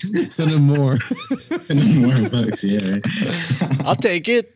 Yeah, cool. I've suggestions as well. I'll buy them myself. That's awesome. I love it. People I'm people have sent books. here, People have sent books. If you want the PO box, I'll send it. But yeah, I there's love it. there's this book. Uh, I don't think I've heard you mention it before, but I think you should read it. Uh, it's called Ancient Mystic Oriental Masonry. I have it. Um, you say you have it? No, I haven't heard of that. That sounds really no, interesting. uh, So ancient You should read it. Oriental mystic Ancient Mas- masonry. Yeah, Ancient Mystic Oriental Masonry. Okay. Amon. Um, yeah, yeah. Interesting. And um, page can you tell us about that? 25, they talk about some indigenous people who are uh, to be considered Negroes, but who are from America. But I, I got so many sources and pictures and shit. Like my family, you know what I'm saying? Uh, like, all right, I'm gonna, I'm gonna, let me start off like very simply. Go ahead. So they, so people like Ross Ben or a lot of scholars will say, hey, before Columbus, Africans traveled to the New World. But I think it's way, way deeper than that. It's not just, hey, Africans traveled to the New World. If you read the Bible, right, uh, it tells you about how the sons of Ham went to the land of Shem. Shem was supposed to inhabit the middle of the earth. You see what I'm saying? Uh, a lot of people consider the lands of Shem to be America, North and South America, including Canada. Um, the, a lot of people consider the sons of Ham to be from uh, Eastern Africa, Central Africa, Northern Africa, that area, North, North Central, Eastern Africa, like that, the whole right top side. You know what I'm saying? And basically, they came over here when they weren't supposed to. This is way longer than ten thousand years ago, and they got kicked out and went back. And when they got when they went back, they established places like Morocco and Tunisia and uh, Tripolis. And this is just what the Bible says. And I always thought that was interesting because nobody ever brings that up when they talk about people, like the like the history of people. Like we like and I, I know it's like, all right, it's the Bible, like whatever, but like so many people base their entire like we think we think of Jews to be a race because of the Bible, you know? Like we think of all kinds of people to be like a group because of the Bible. So it's like, why don't we consider these Americans? Wait, wait, wait. Hold on, though. I got one for you, though. I did ask my buddy who's Jewish the other day Mhm. about that, and he agreed. He was like, "No, we're different." I was like, "What? Say what?" He's like, No, "Yeah." what's the question? He did say that. I was like, "I can't." You know what I'm saying? He said that. I was like, "Oh, okay." I thought we was all kind of the same but different, but he said they're different. So No, no, absolutely. So basically, when I real talk it was weird. studying the indigenous people of Virginia or in Florida or in Connecticut, um, Michigan, California, Texas, you'll see that a lot of these people have Semitic origins. A lot of people have Semitic names. A lot of people have Semitic practices, um, like Jews. Uh, a lot of colonizers refer to these indigenous people as a prayerful people. Um, if you look at pictures, you'll see similar like six point star imagery. You'll see uh, similar tales like oral traditions that line up with Bible stories and shit. And it's like, well, why is that? But the Bible tells us, you know, that they came. Like a lot of these tribes are considered to be lost tribes. I'm not saying, oh, it's like the 13th tribe, or these are lost tribes of Israel. But like, why would scholars, like colonial scholars, come here and then say, hey, these must be lost tribes based off of their customs and mm. customs only, you know? Well, I was, there's a lot of evidence I've come across that fits into what you're saying. I mean, for one, in Connecticut, there's a rock up uh, Lake Tom, or sorry, Lake Waramaug, Mount Tom. On top of Mount Tom, 300 years ago, they found Hebrew writing in great, you know, and carved into this rock. That's just one. Down near your way in the Carolinas, there's a group of people with fair skin. Uh, you know, they their hair turns white as they age, and they claim to have lived in Carolinas for 600, 700 years more. Like they they claim tribal heritage, but they look like Jewish people, what we Yeah. would consider like modern Jewish people. And that that's just the tip of the iceberg. I mean, there's so many there's so many more examples of like what you're saying. Um one there's another one that I just sort of slipped my mind, but wow, gravy. This is incredible. You're giving have us the a- gravy, as Chance and, and Slick Dissident like to say. the synchro gravy. I have a book for you actually. Um, another one, if you want to learn about Jews in America specifically, um, during colonialism. Because uh, in, in Europe, they sent a lot of quote unquote undesirables. So it's from Ireland, Scotland, Iceland, Greenland, Finland, Sweden. Like all these European countries are European strongholds, like countries that Europe is like owned over. They uh they sent quote unquote undesirables to America. Um, and basically what these quote unquote undesirables were, are uh, you'll search up a term called Black Protestant. Um, all of their Muslim populations and all their Jewish populations uh, are Negro Quakers. You know what I'm saying? They sent them to America, and for a while they were free, and then after a while they got enslaved. Really? You see what I'm? Yeah, absolutely. Um, even like some of my ancestors, like uh, I got some ancestors that are Hedgepath Indians, and they're related to Nanticoke Indians, and all of the Nanticoke or Nanticoke, however you say, it, I forget how you say it. Like it's, it's a weird word, but I think it's Nanticoke. N A N T I C O K E. Yeah, yeah, yeah. Oh, Yeah. they're up here in New England. I've seen some some signs, and they'll be like a Nanticoke River here and there. Or Yeah. yeah. So they were they was all around, you know, um, this side, this part of the, uh, America, and basically, they all got enslaved. Like their main headquarters, like where they were, like their city center, like their tribe center, just got ransacked and enslaved. If you search that, if you search that up, uh, Nanticoke slavery, you'll find all the all like all kinds of information about it. Mm. And a lot of these people look like me. And what it was is that so this is why I was gonna get into the masonry is because the concept of duality, the black and the white, uh, that's basically one of the things that you see in masonry a lot, this checkerboard uh, concept. Um, and they label people black or white. It's, I can give you examples from my family. My great grandmother, her sister is white passing. She's a little, my great grandma was a little bit darker than her.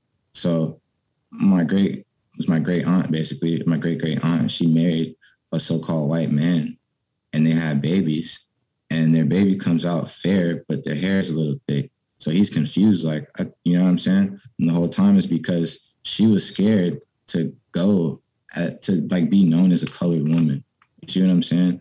And because of that, uh, like she like it was a safety thing, you know. So she could have just a better life. Right. She married a white, uh, so-called white Yeah. man, and I have a bunch of white cousins now. But you know what I'm saying? We don't talk.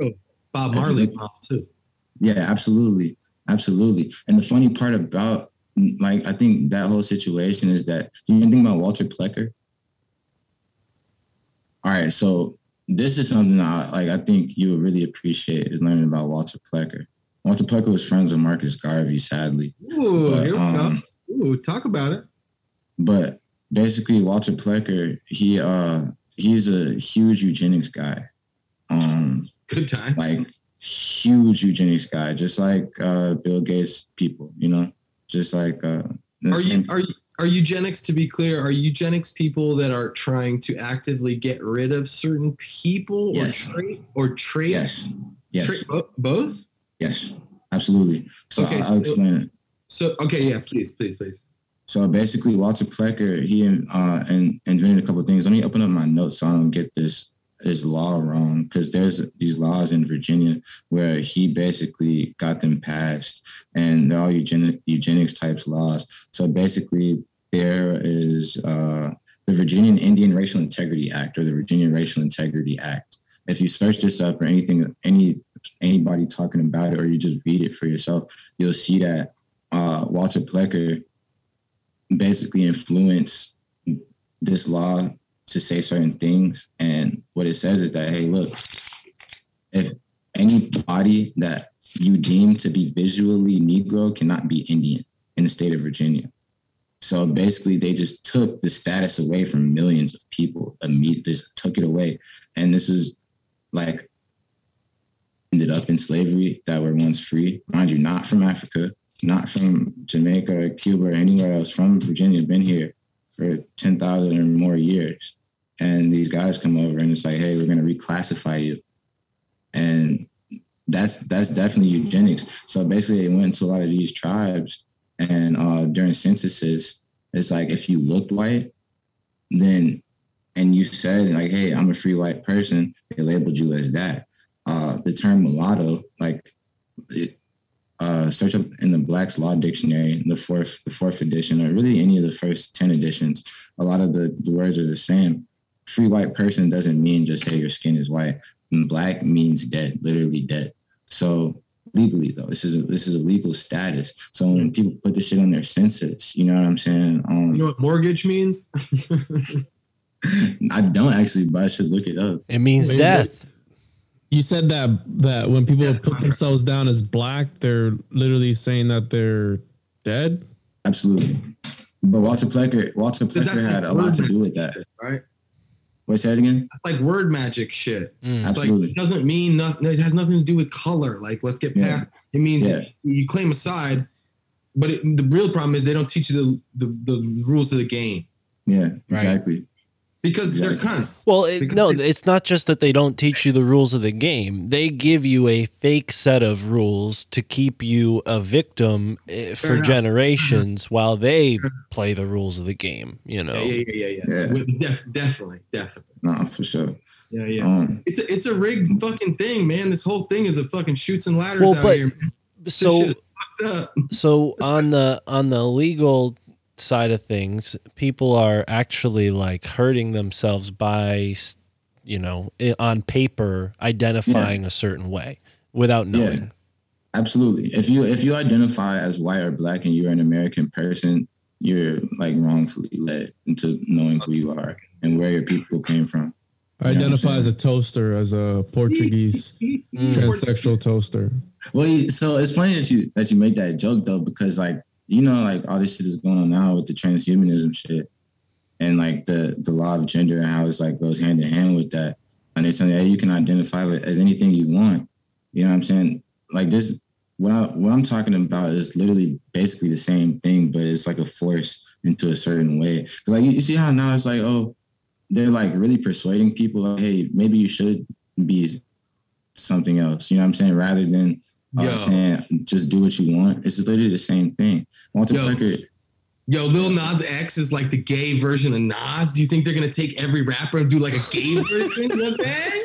Oh my god! so so that Yo, that's been Jay-Z, son. You know what I'm y'all saying? seen Out. Boondocks?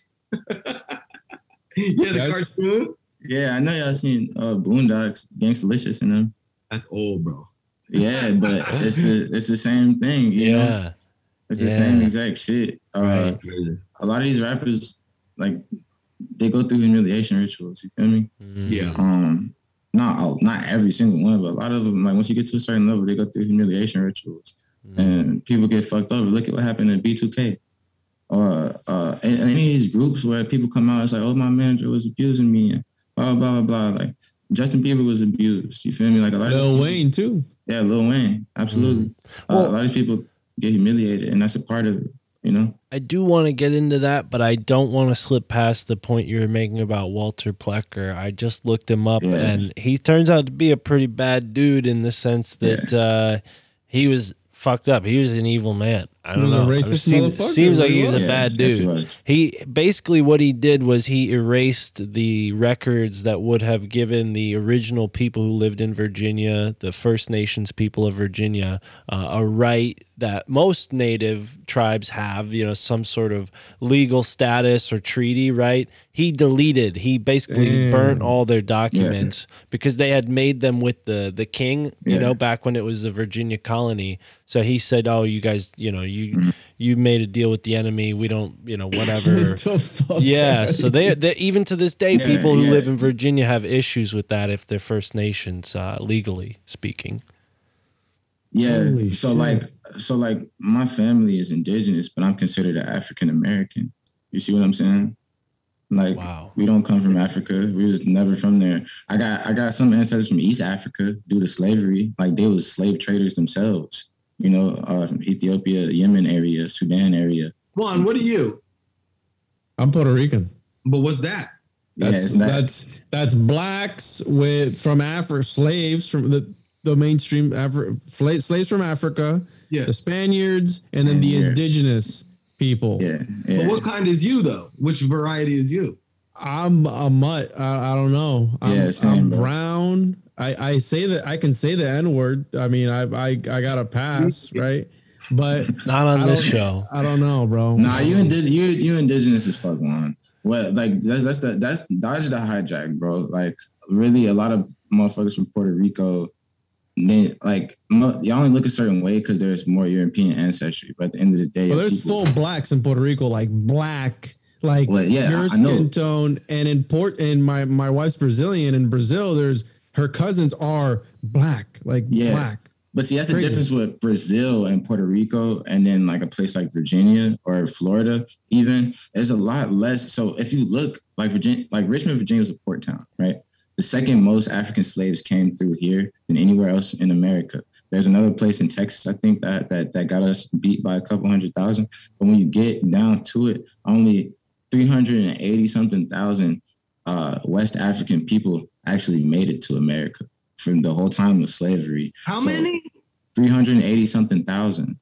Like 300. Like- search this up. Like no disrespect, but that I thought the number was like way higher. Exactly. Exactly. So and but there's a there's a reason for that. Because uh they don't they don't want us to have our land.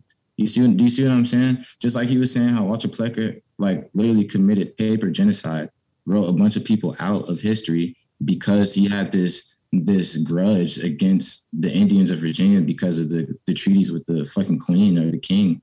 It's Uh, fucking wild. as it's- a lot of people do this shit, bro. At least a lot of eugenics uh, type people, and they use uh, so-called black people to champion, to like to push the narrative. You know, people like Frederick Douglass, people like Marcus Garvey, who say, "Hey, let's go back to Africa." When That's it was, interesting. it was never from Africa. Do you see what I'm saying? So And is, I'm not- yeah.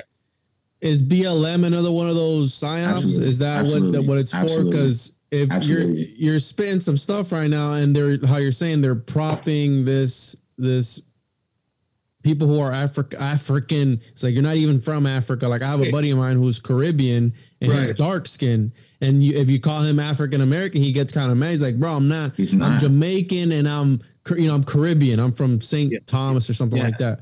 But his he's- ancestors are probably maroons. You know what I'm saying? If he's a dark skinned Caribbean man, his ancestors are probably indigenous and they're probably maroons or Mhm. Tainos, yeah. Carrots, Wow. airwax. Arabs, Arawaks. Well, and that's exactly. the that's the politicizing of biology. That's the boundaries, imaginary boundaries that have been cast by the people who are creating geomantic spells that last Yeah. generations, right? And this is a part of it. When they came to the new world, they had a new Atlantis in mind, a Garden of Eden.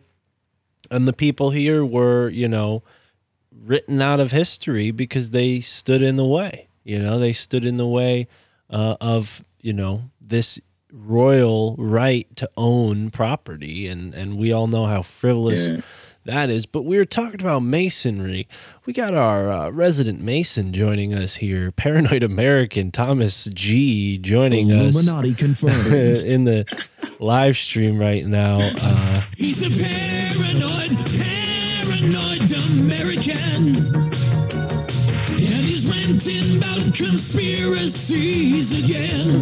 All right, time to go home, everybody. You got the, the Freemason. Oh and- man. Damn. So Hey, we're the, the brothers got together recently and said that we're not allowed to talk about that anymore. So just just cut it. all right. Live stream. Cut it. Forget you heard that live stream. We'll cut this out of the final cut. Uh, Oh, anyways, do we have our Men in Black or uh, memory eraser? Psh, just erase the memory of the audience. We have a minute that is black, and we have now a minute in black. I guess I don't know. I, I mean, it's it is what it is. All right, Juan. Juan. Juan's taking a lot of creative license with this live stream. Anyways, we were just talking about some hidden history of America, and now we have the the paranoid American with us, a fellow Florida man. Welcome to the show. We're here with our our guest tonight, Gravy, and we figured since this is the first uh, inaugural live stream that we're going to be doing every other Tuesday we'd bring some friends along uh, halfway through and keep it exciting. So, Gravy, feel free to stick around as long as you'd like. Uh, we'll keep talking about. We'll, we'll we'll keep on the topic we're on because I, I think everybody in the chat and everyone here sitting in on this Zoom call, my girlfriend Tara, who's listening with headphones on over there, uh, love what we're getting into, and I think Thomas does as well, or at least he might be interested. Maybe we'll we'll get a, a comic book one day about this. But anyways, uh, where were we, Gravy? You're rolling up a Uh, joint. Don't let yeah. me interrupt you. I could keep talking if you want some time to roll that up. Nah, you good, bro. We, you was mentioning um, you was mentioning uh, the masonry aspect of it. You said you didn't want to skip past it. Mm. Well, that's the interesting thing because there's a. Uh, correct me if I'm wrong. I think it's the Prince Hall chapter of Freemasonry, and Mhm. and you know they're centered in the Caribbean, I think, or have some Prince roots Albert. there. Prince Albert. What- Tho- no, Thomas is Prince Albert. he's in a can. Okay, That's a that's an interesting topic actually because uh, Yeah, not not too long ago we are on a podcast and someone was asking about Freemasonry and and racism and one of the points that that I had to look up that was kind of shocking is that as of like 2021 I think it was or at least this year technically uh, Prince Hall Freemasonry and regular Masonry within the United States are are supposed to be able to commingle, but uh, like as it rolls out through state by state through each state's Grand Lodge, the last I had looked within Florida, like I would be allowed to go to just any Prince Hall Masonry as long as I got the invite. But if someone that was only in Prince Hall Masonry wanted to go to a regular, you know, quote unquote regular lodge, they would have to actually get approval from the Grand Lodge in order to do that without it being kind of considered of like this gray area co-masonry so even though that there's supposed to be this like full embrace of prince hall masonry it is so recent that you know the red tape is still kind of getting cut in places uh, which is very much to- like a modern day version of it Are we allowed to know that, dude? yeah you i mean that can sounds about it right. Yeah, that sounds about right. Honestly. and it's not every state by the way i think like there's only maybe yeah they're they're coming after us now i think there's only like four or five states that are still waiting for like a full integration between Yo. masonry and prince hall Juan. florida just happens to be one of that those final stragglers I'm Yo, sorry. watch this paranoid American cut out right now. He's Uh, yeah, I, I'm sorry to cut you off, Thomas, but Juan, you cannot play that sound effect when our friend here's rolling up a joint. You know what kind of fear you just put through his whole body? I mean, geez, you scared me, and I'm I'm not even I didn't know what the fuck that is. oh man. Anyways, yeah, it's it's a strange situation. Uh and I wonder, you know, if the uh, Knights of the Golden Circle have anything to do with this too, because I forget which podcast I was on. I think it was Wednesday Ultra, and they came up as a group that had a lot of influence in the Caribbean as well. And I'm like, what are what do they have to do with this whole equation? Dude, think about those islands like those are like it's a little town, dude. And you know how you drive into Yeah. every little town that says like uh Mason at work and it says like the one the other one with the Lions Club and then there's the other and I would imagine every port is like that, kind of like, right? You pull up, there'd be established business, there'd be established, you know, layers within layers, you know, for example. Yeah, that makes sense. Honestly, dude, uh, no, that makes perfect sense. I the the Knights of the Golden Circle. That's what you mentioned, right, Mark? Yes.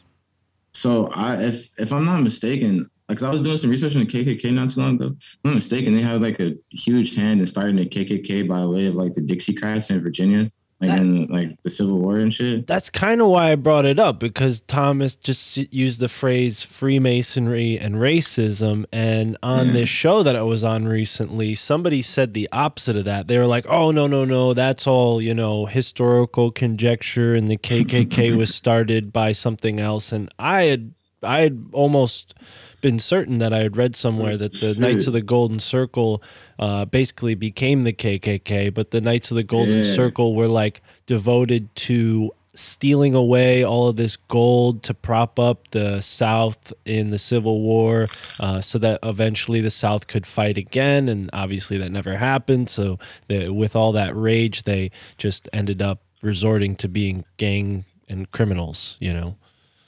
Yeah, nah, you're absolutely right. Um, they, they were supposed to uh, basically they wanted to make a, a new South. They wanted to expand the South to include Mexico and Jamaica and like Puerto Rico, a couple other islands. They wanted to they wanted that to like still be uh the the slave trade because mind you, this like most of these slaves weren't coming from Africa. These are indigenous people, and they're being separated by the concept of duality, the black and white. So it's like if you're an indigenous person, it doesn't matter what tribe, if you could pass for white, or if like if it's one generation uh, away from being like completely a so-called white man, you were marked off as white on your census. And if it's like your opposite, you could be like brother and sister, and the brother could be marked off as Negro or colored, and the sister could be marked off as white. And this is where a lot of confusion comes in. You know what I'm saying? Um, because I don't know if you know anything about five dollar Indians, but all this all this is like co- like COINTELPRO before. Well, it's almost like it's almost like on a human scale, selective breeding. Like they're politically incentivizing a shade skin to go with a certain shade of skin in Yeah. order to almost like um almost like, you know, maximize those qualities, right? So you're either really bright white or you're really bright black or you're really bright Yeah. orange or you're really Yeah. bright red you know like they're they're extremifying it to like create a division where before maybe it was more of a palette where there's not so much of a black and white it's more of like well there's 18 different colors so who cares about what color you are you're just you're just human I mean, if, if you know anything exactly. about those like uh, rich white scientists from Europe, they fucking love to categorize shit, bro. That's like Oh, it's a classification thing, yeah it's a whole science the whole he's science right. of classification the linnaeus Yeah. carl linnaeus he was like the biggest dork ever he loved writing down little types of plants and I mean, th- there's a point to it, but if also like to be in that kind of a mindset where every time you see something, you're like, mm, what bucket do I put this one in? I really have to think about this one. It's a weird fucking mindset to always be in, you know? You know who hmm. came up with eugenics? Take a wild fucking guess, Mark. It's one of your German. It's one of your favorite people in no history it's ever. not bro. my when you say favorite people came up with, let's hear what, what the answer is The here. goddamn German. Pythagoras was the one of the first people. to That's come your up with favorite person, dude. Come on, dude. Listen, listen. That's why Aristotle, Plato. Dude. That's why Plato wrote about it. That's what no, and Aristotle too. All these guys were jumping off each other. That's why Plato wrote about it in, in the Republic.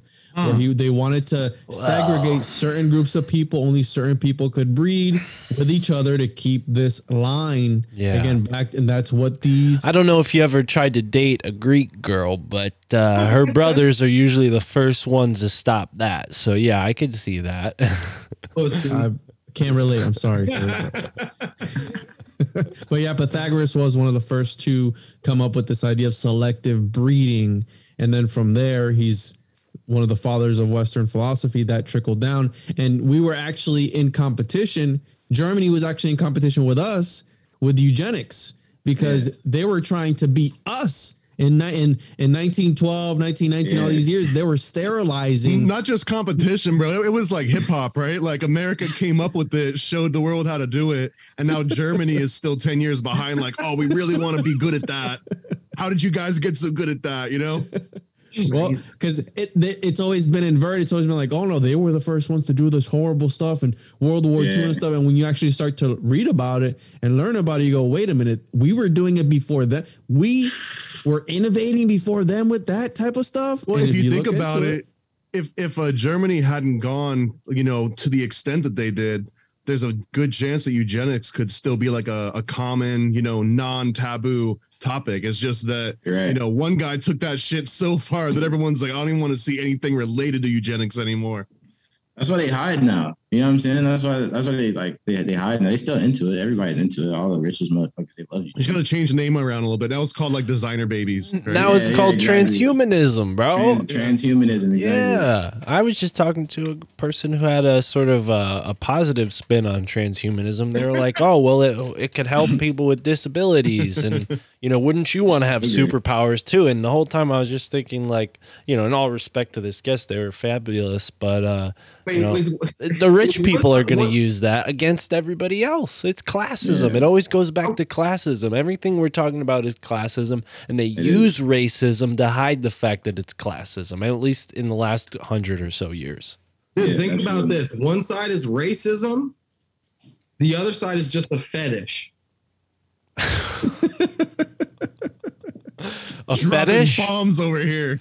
So you're so you're saying maybe in a hundred or two hundred years, f- people's fetishes will be like public information, and it'll be Well, now- used right against now us it's in style to stigma. be like, right now it's in style to be like, dude, I'll, you know, I'm into like whatever, but like, yeah, you're into whatever, but the through line, it's fat bitches, you know what I mean? Or whatever you think. Feet, you know what I mean? Whatever you. Gravedigger gets me. No, I do. Chris, I- Chris, make a point, please. Don't just leave us hanging a with point. Think about it, man. Think about it. My shit is real, dude. Yeah. Okay. Well, I think me and the chat are lost, but uh, everyone else seems to understand what's How going on you. here. Why do we have Chris on the show, bro? Like he, he comes up with these crazy, obscure ideas out of nowhere. He's like digging somewhere out One in the cosmos, bro. one, one side is like love and openness, like wow, like I'm down with whatever. Like people of all different races should be able to commingle and yada yada yada, right? yeah. And the other is just like I just want to fuck feet. I don't care, like just whatever. You know what I mean? Give me feet on the feet. You know what I mean? Oh my gosh. Well, this is a great this is a great time to bring uh, another person into this live stream. Uh, we got Shane Newsom, uh, the host of uh, I Knew Some But I Didn't Know At All podcast. He's also a, a very talented musician. We're just bringing all the peoples together right now. We're talking about all kinds of stuff. Chris kind of threw a monkey wrench, and I don't Dare know. You. I First of all, how dare you, son of a bitch? Gravedigger got my back. He go understands what I'm saying. Well, homunculosologist knows. I was I'm just talking about to say you threw a monkey wrench at me, and now I don't know where you were, and now I want to introduce Shane. Shane knows everybody. Hello, everybody What knows up, Shane. Uh, and now we got six I people here, here. in the first Illuminati confirmed live stream ever. But let's get back on topic. Shane, jump in whenever you feel like you have something to say. Fuck yeah. Me and Shane have actually done an episode together, but he doesn't remember me. But that's how stoned he was Oh, that day, bro. no, dude. Uh, yeah, dude. I remember. Juan, I'm sorry, man. I didn't realize it was you. You didn't have all the crazy lights and hats and shit, dude. I think I might have been in Miami for that episode, but yeah, we we've podcasted before together. Hell yeah, brother. Well, we're live, and I just, you know, I should explain to the two people that just jumped in randomly. This is Illuminati confirmed live. You never know what could happen next. We could have an even crazier guest than this lunatic that just joined in, who's smoking a bowl on YouTube live. Uh, so who knows? We could we could fill This this up with nine though. people. I'm just like an orchestrator here. I'm like, all right, we're gonna start with gravy. We're gonna put some Thomas in there, and then we're gonna finish it off with Shane Newsom. Who knows where this conversation can go now? But we're here, so let's let's stay on topic because where we were was very interesting. Gravy, do you remember These are where we were? Um, I don't remember exactly where we were. We were talking about mystery, but I I I got I, I thought about something while Tell- we were like hit me. in between. Let's hear it. So so uh do you know like uh in the Bible, like in uh, uh First Kings and Second Kings, it talks about uh the the Hebrews, the Israelites uh, establishing Israel and Judah, Hmm. um, and how the Phoenician Empire like helped them like become like a non-nomadic people and just like chill in that in that area and like develop the civilization and shit because they were just a warring traveling people they didn't have any building skills Right. and uh I so like I have a theory about this because remember I was mentioning earlier about how a lot of indigenous people on the East Coast have these uh, Semitic origins. Um, I think that because all right, so you know like Joseph Smith and fucking how he thinks like Utah is like the Holy Land and shit. Right. But he really just Magic ended up getting he really he really just ended up getting kicked out to there, you know. Mm. But he was exiled. yeah. Exactly. But if you like if you really look into it though, like Utah is a crazy place to pick because Utah and Judah are, are etymologi- etymologically the same. You know what I'm saying? Uh U- Utah is like J's didn't exist, if you dig what I'm saying. So like Uda, you know what I'm saying? U- Utah is the same. It's the same shit. You that's a, it's a it comes from the U Indians, but the, even even saying that, all right, this word comes from these U Indians, these Aboriginals with this Semitic language. You know, if you look at the uh the relationship between Algonquin and Hebrew is super similar. Uh, and any Algonquin derivative language is super similar to these Semitic languages like Aramaic, Hebrew, Amharic, Arabic. You know what I'm saying? They similar names, similar customs and beliefs, but they when the colon the colon, colonizers got here, they considered the people savages and pagans. So I, I think I think that's a part of like a hijack as well, like some COINTELPRO bullshit. Like I'm, I'm only using COINTELPRO as like a term though, because like this is before it existed, obviously. But I'm saying like just some bullshit in that in that vein. Um, like, hey, these guys are literally related to these other guys. Let's like stop that connection. You know what I'm saying? Mm. Right, Uh, right. let's make let's make these people think something completely different, so then we can use the shit that they're using for our benefit. You see, just like what Juan talks about with the old buildings and shit in Florida, and like how like it's like half built on one side and another. You know what I'm saying? Or uh, shit that you talk about with just the geomancy and uh, certain people moving into places to be there to to have that energy and keeping the names of certain places.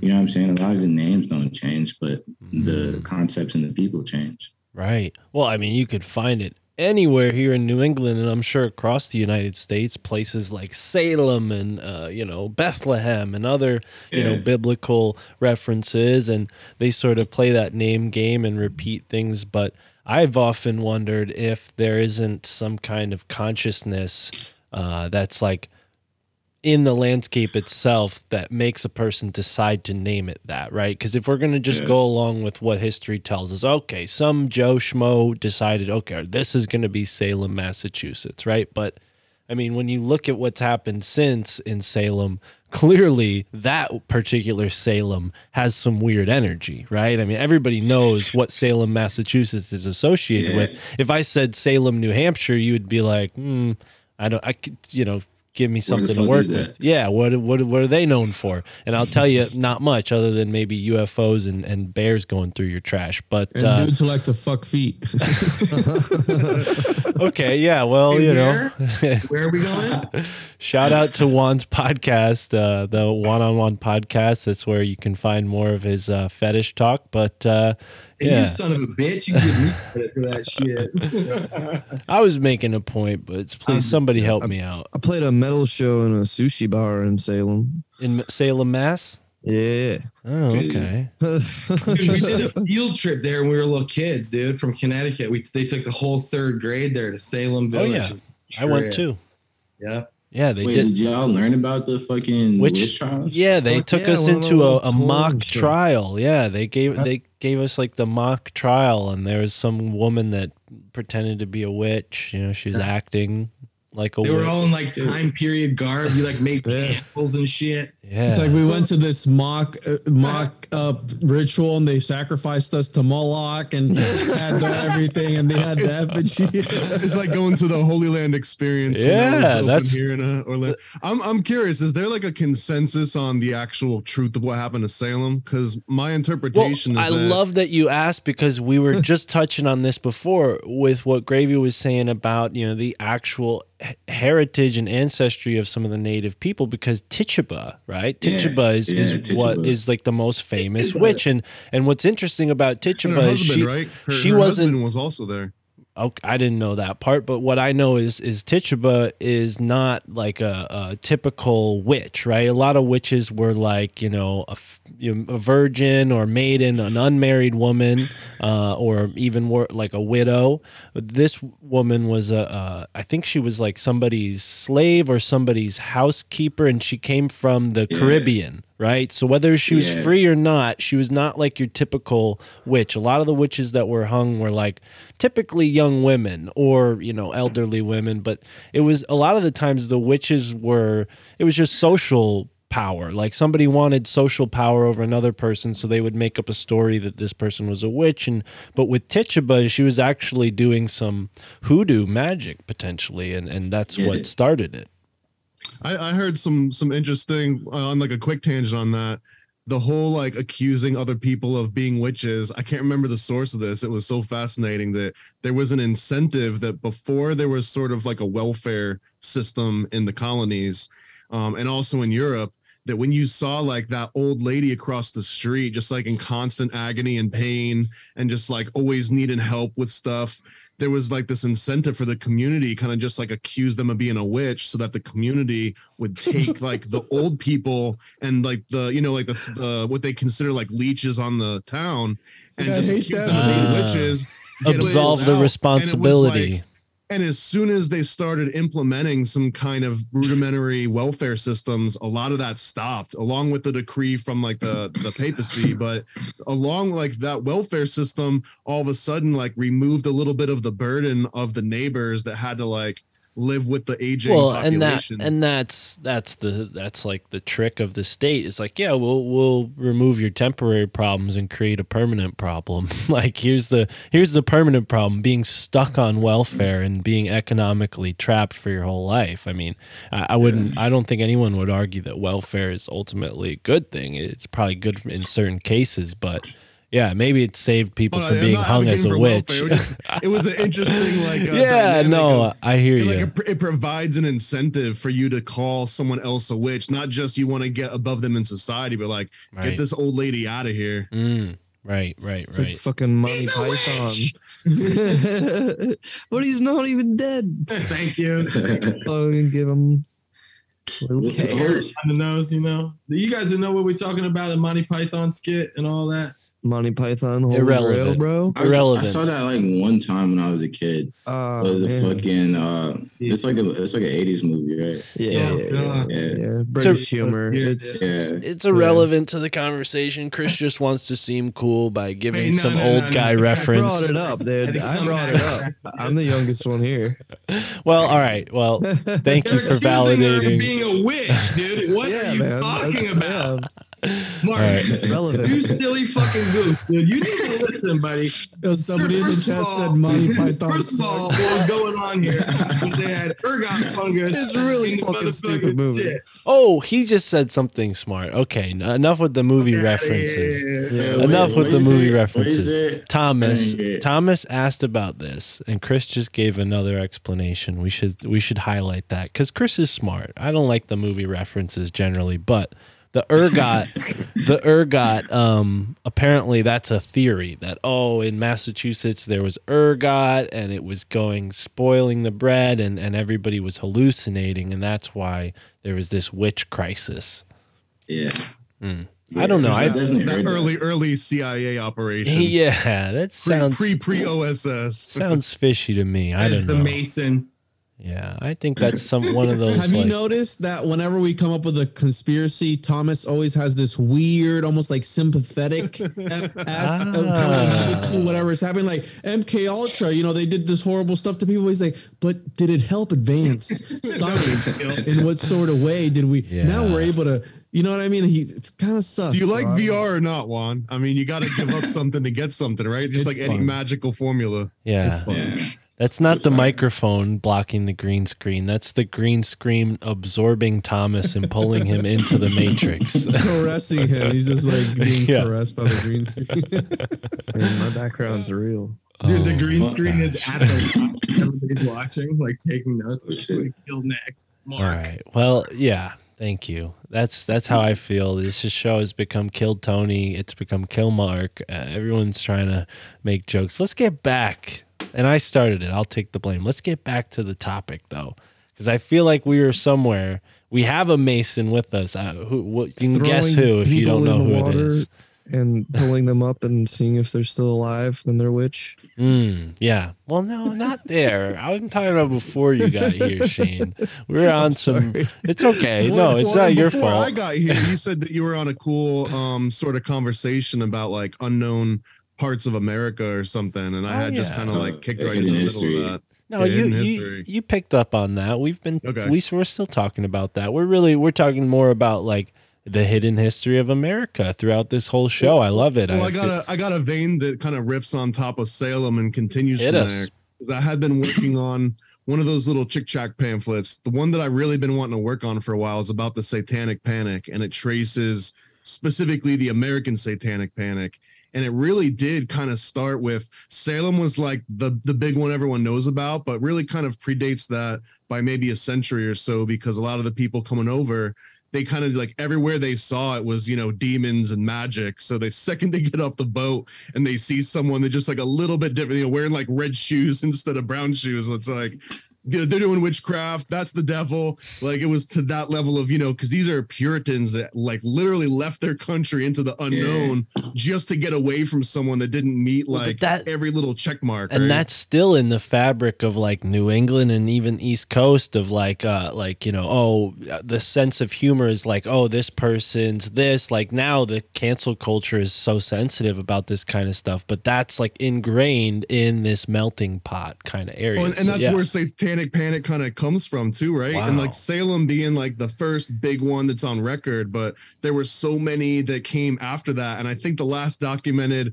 witch trial was like in the mid to late 1700s so it wasn't even that Yeah. long ago the guy got let off but he actually like went to court and had to plead his case that he wasn't a warlock That's actually crazy. Uh, there's uh, a couple of things like about magic that I was like uh, studying because I remember that book I was trying to mention earlier to you, Mark, Mhm. about uh, just uh, early Jews, The Jews, in, in yeah. America. Mhm. So there's, it, the book is called Jews and Muslims in British Colonial America. You could just Google that shit. okay Um, and basically, it talks about the undesirables that I was talking about that got kicked out of their whatever home country, ended up in America, and a lot of Puritans, because mind you, some of these people are Puritans, uh, so-called Black people, and then uh, some other Puritans followed. You know what I'm saying? Um, just because there's already that culture here, um, and they got along with a lot of Indians for a good hundred years until this duality idea came. You know what I'm saying? But they were they were like the culture was like pervasive in the community. That's why Jamestown is the way it is, New England is the way it is. You know what I'm saying? Like uh, everybody was cool at first, and that's why a lot of people are even still Christian to this day, or it's like evangelical or Baptist or whatever the fuck. Like it's just it, it's kind of like second nature. People don't even know why they fucking go to church or why their grandma took them to the church or whatever the fuck, whatever race you are, you know. Um, and then like a lot of Latin people got became Catholic forcefully, but um, that also lines up with their indigenous beliefs to Catholicism. That's why, like, the voodoo is just a mixture of the Catholicism with the indigenous beliefs. But all they did was align their patron saints from Catholicism with the gods from whatever they believed. Mm. But the practices, like the prayerful ways and like the ritual aspects, are super similar because the cultures are all Semitic. Mm. Now, academia tells us that's because, well, if they didn't hide them within the sainthood archetype, then they would lose that tradition. But you're saying Yeah. it's more of like a positive syncretism because both were true and now it's the best of both. Is that kind of what you're saying?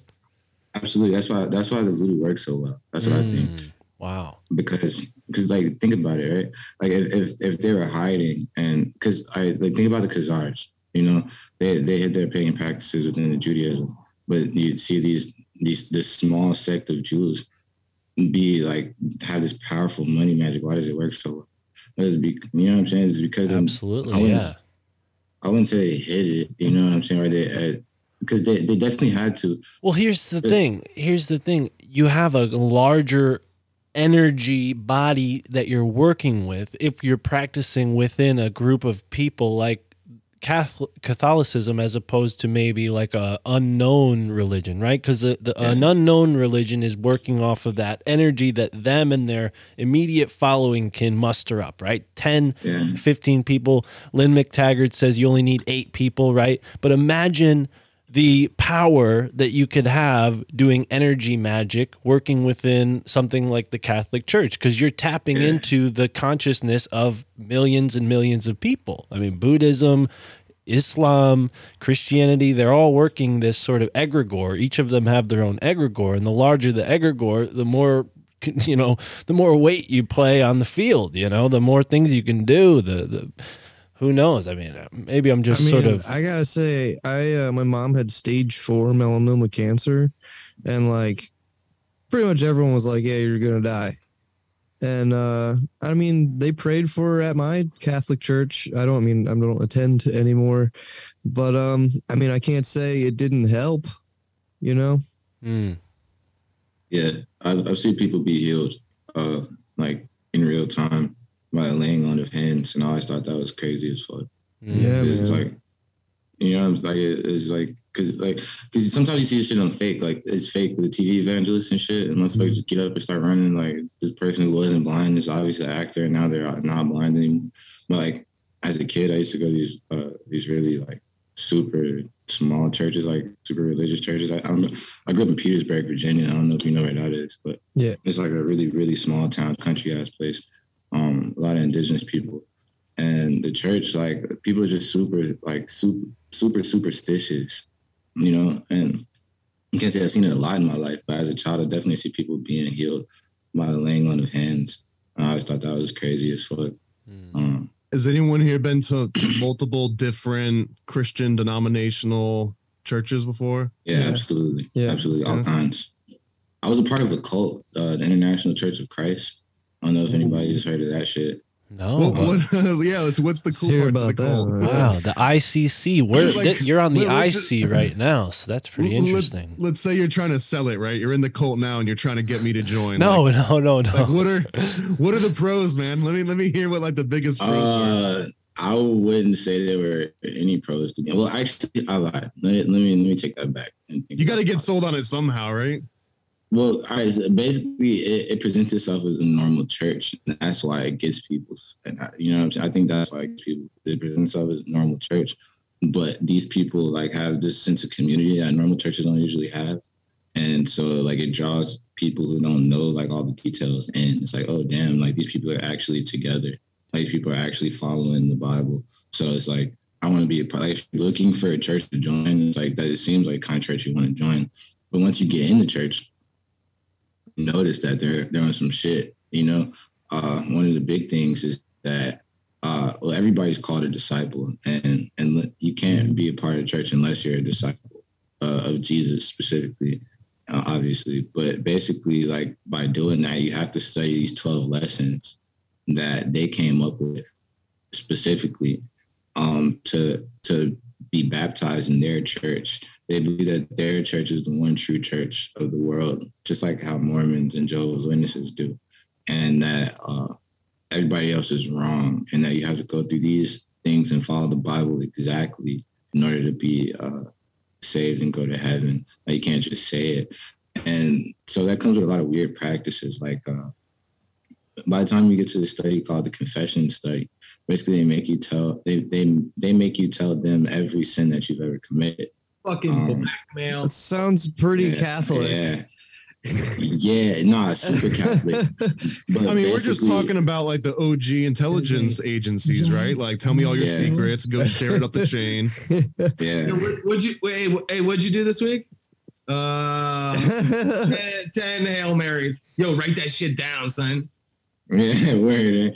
But it's it's fucked up though because uh it doesn't really matter what age. So basically after the age of knowing, like the Bible talks about, there's an age of knowing like where you like just know right from wrong, like that youth innocence is gone.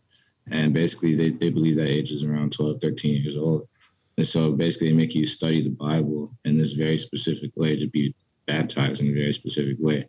And mm. they pick people who are part of the church who they think will be most like you. You know what I'm saying? It's like some weird narcissistic shit. Like where they pick like a person who they think is similar to you to to to be like your elder to study with.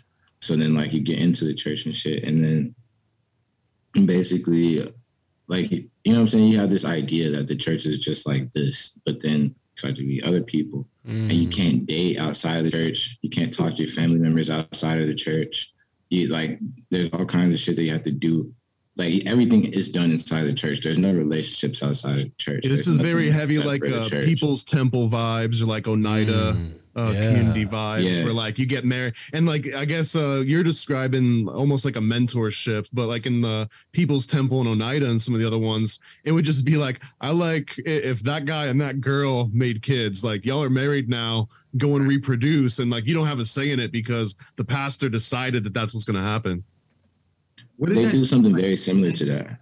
How long did it take you to figure out it was fucked up? Like 10, 15 minutes or what? Like mm. No, so I was a kid when I joined. Basically, my mom and my dad split. when I was like seven, oh, six boy. or seven, something like that. My my dad moved to Virginia Beach, so I would go down to Virginia Beach like every other weekend. And he joined the church, so every time I go down there, like spring break, weekends and shit, I'm at this church. And basically, like I got, I did get baptized when I was like 14 or something, and basically got to a point where it was like, hey, like you're a little older now, you're getting baptized and shit. Like you got to go to the church in Richmond, like where you go back home. Like you know what I'm saying? Like you got to go link with the brothers out there. Like you, you can't have like the same friends and shit that you had. And it was just really weird. But I figured it out because I had a little brother who was born with cerebral palsy, and he was supposed to die when he was like four, but he lived to be like 13. And when he he died when I was like 16, and uh basically when he died, they told my stepmom that um he didn't go to heaven because he was never baptized. And that shit made me look at shit like completely differently. Like it caused my mom and my dad to break up, or my stepmom and my dad to to get that divorced and shit. cunt, whoever said that. That's some heavy Well, stuff, man. But you, but you got like this is their belief. Like this is heavy. Like just like you said, like they all believe this shit. So even the person, just like you said, fuck that evil Clint, is not just that person. Like they all believe it. Um, they, It doesn't they all mean that it's right. this, and- It doesn't mean that it's No, I don't. I don't think it's right at all. shit like that. You know what I mean? It means that they're dickheads that have been fucking tricked by some other dickhead. No offense. Right. Yeah. Right. Well, you're hey, right though. I don't, I don't. I don't agree with that shit. Yeah, and we're we're not ending just yet, but we are going to go over to our Patreon and continue this conversation. So, folks who want to hear the end of this conversation, where we get into this story a little bit more, sign up on the one-on-one Patreon. Sign up on the My Family Thinks I'm Crazy Patreon, and maybe sign up on the Chris Proser Patreon if he makes one one day. Who knows? OnlyFans. But uh, for everybody on YouTube, thank you for tuning in with us. We love you. Uh, there will be a new episode of Esoteric America. It's already playing right now, so go watch that or sign up on the Patreon and hear the rest of this conversation. Peace.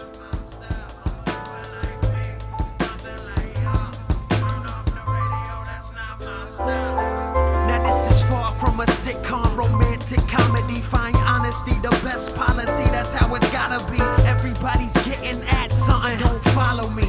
No hashtags, hashbags, marijuana leaf. Plus add the flame that the code have been fanning. You tried to flip on the dismount and choked on the landing. Looking for a discount, a cheap understanding. Got a beef with the branding, cheap reefer and brandy. Backpack super is a family thing. And you're the goof for your group, call him Chandler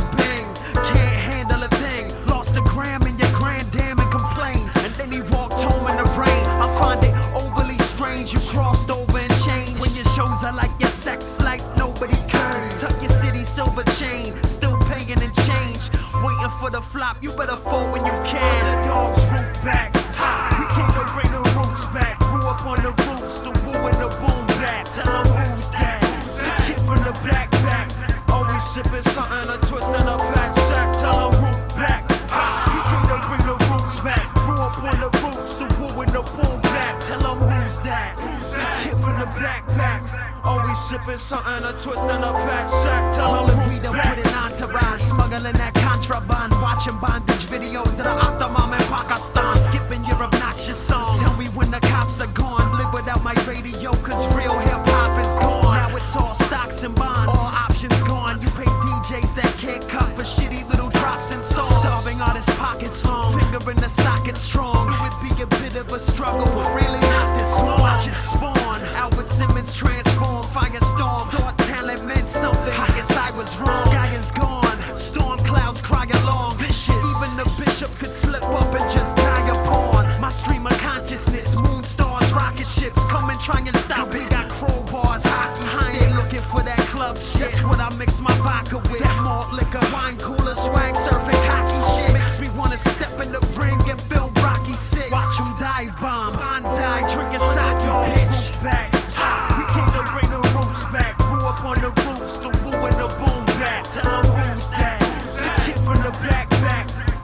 sipping something, a twist and a fat sack. Tell 'em root back.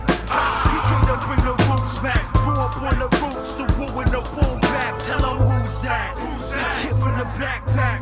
Always sipping something, a twist and a fat sack. Tell 'em who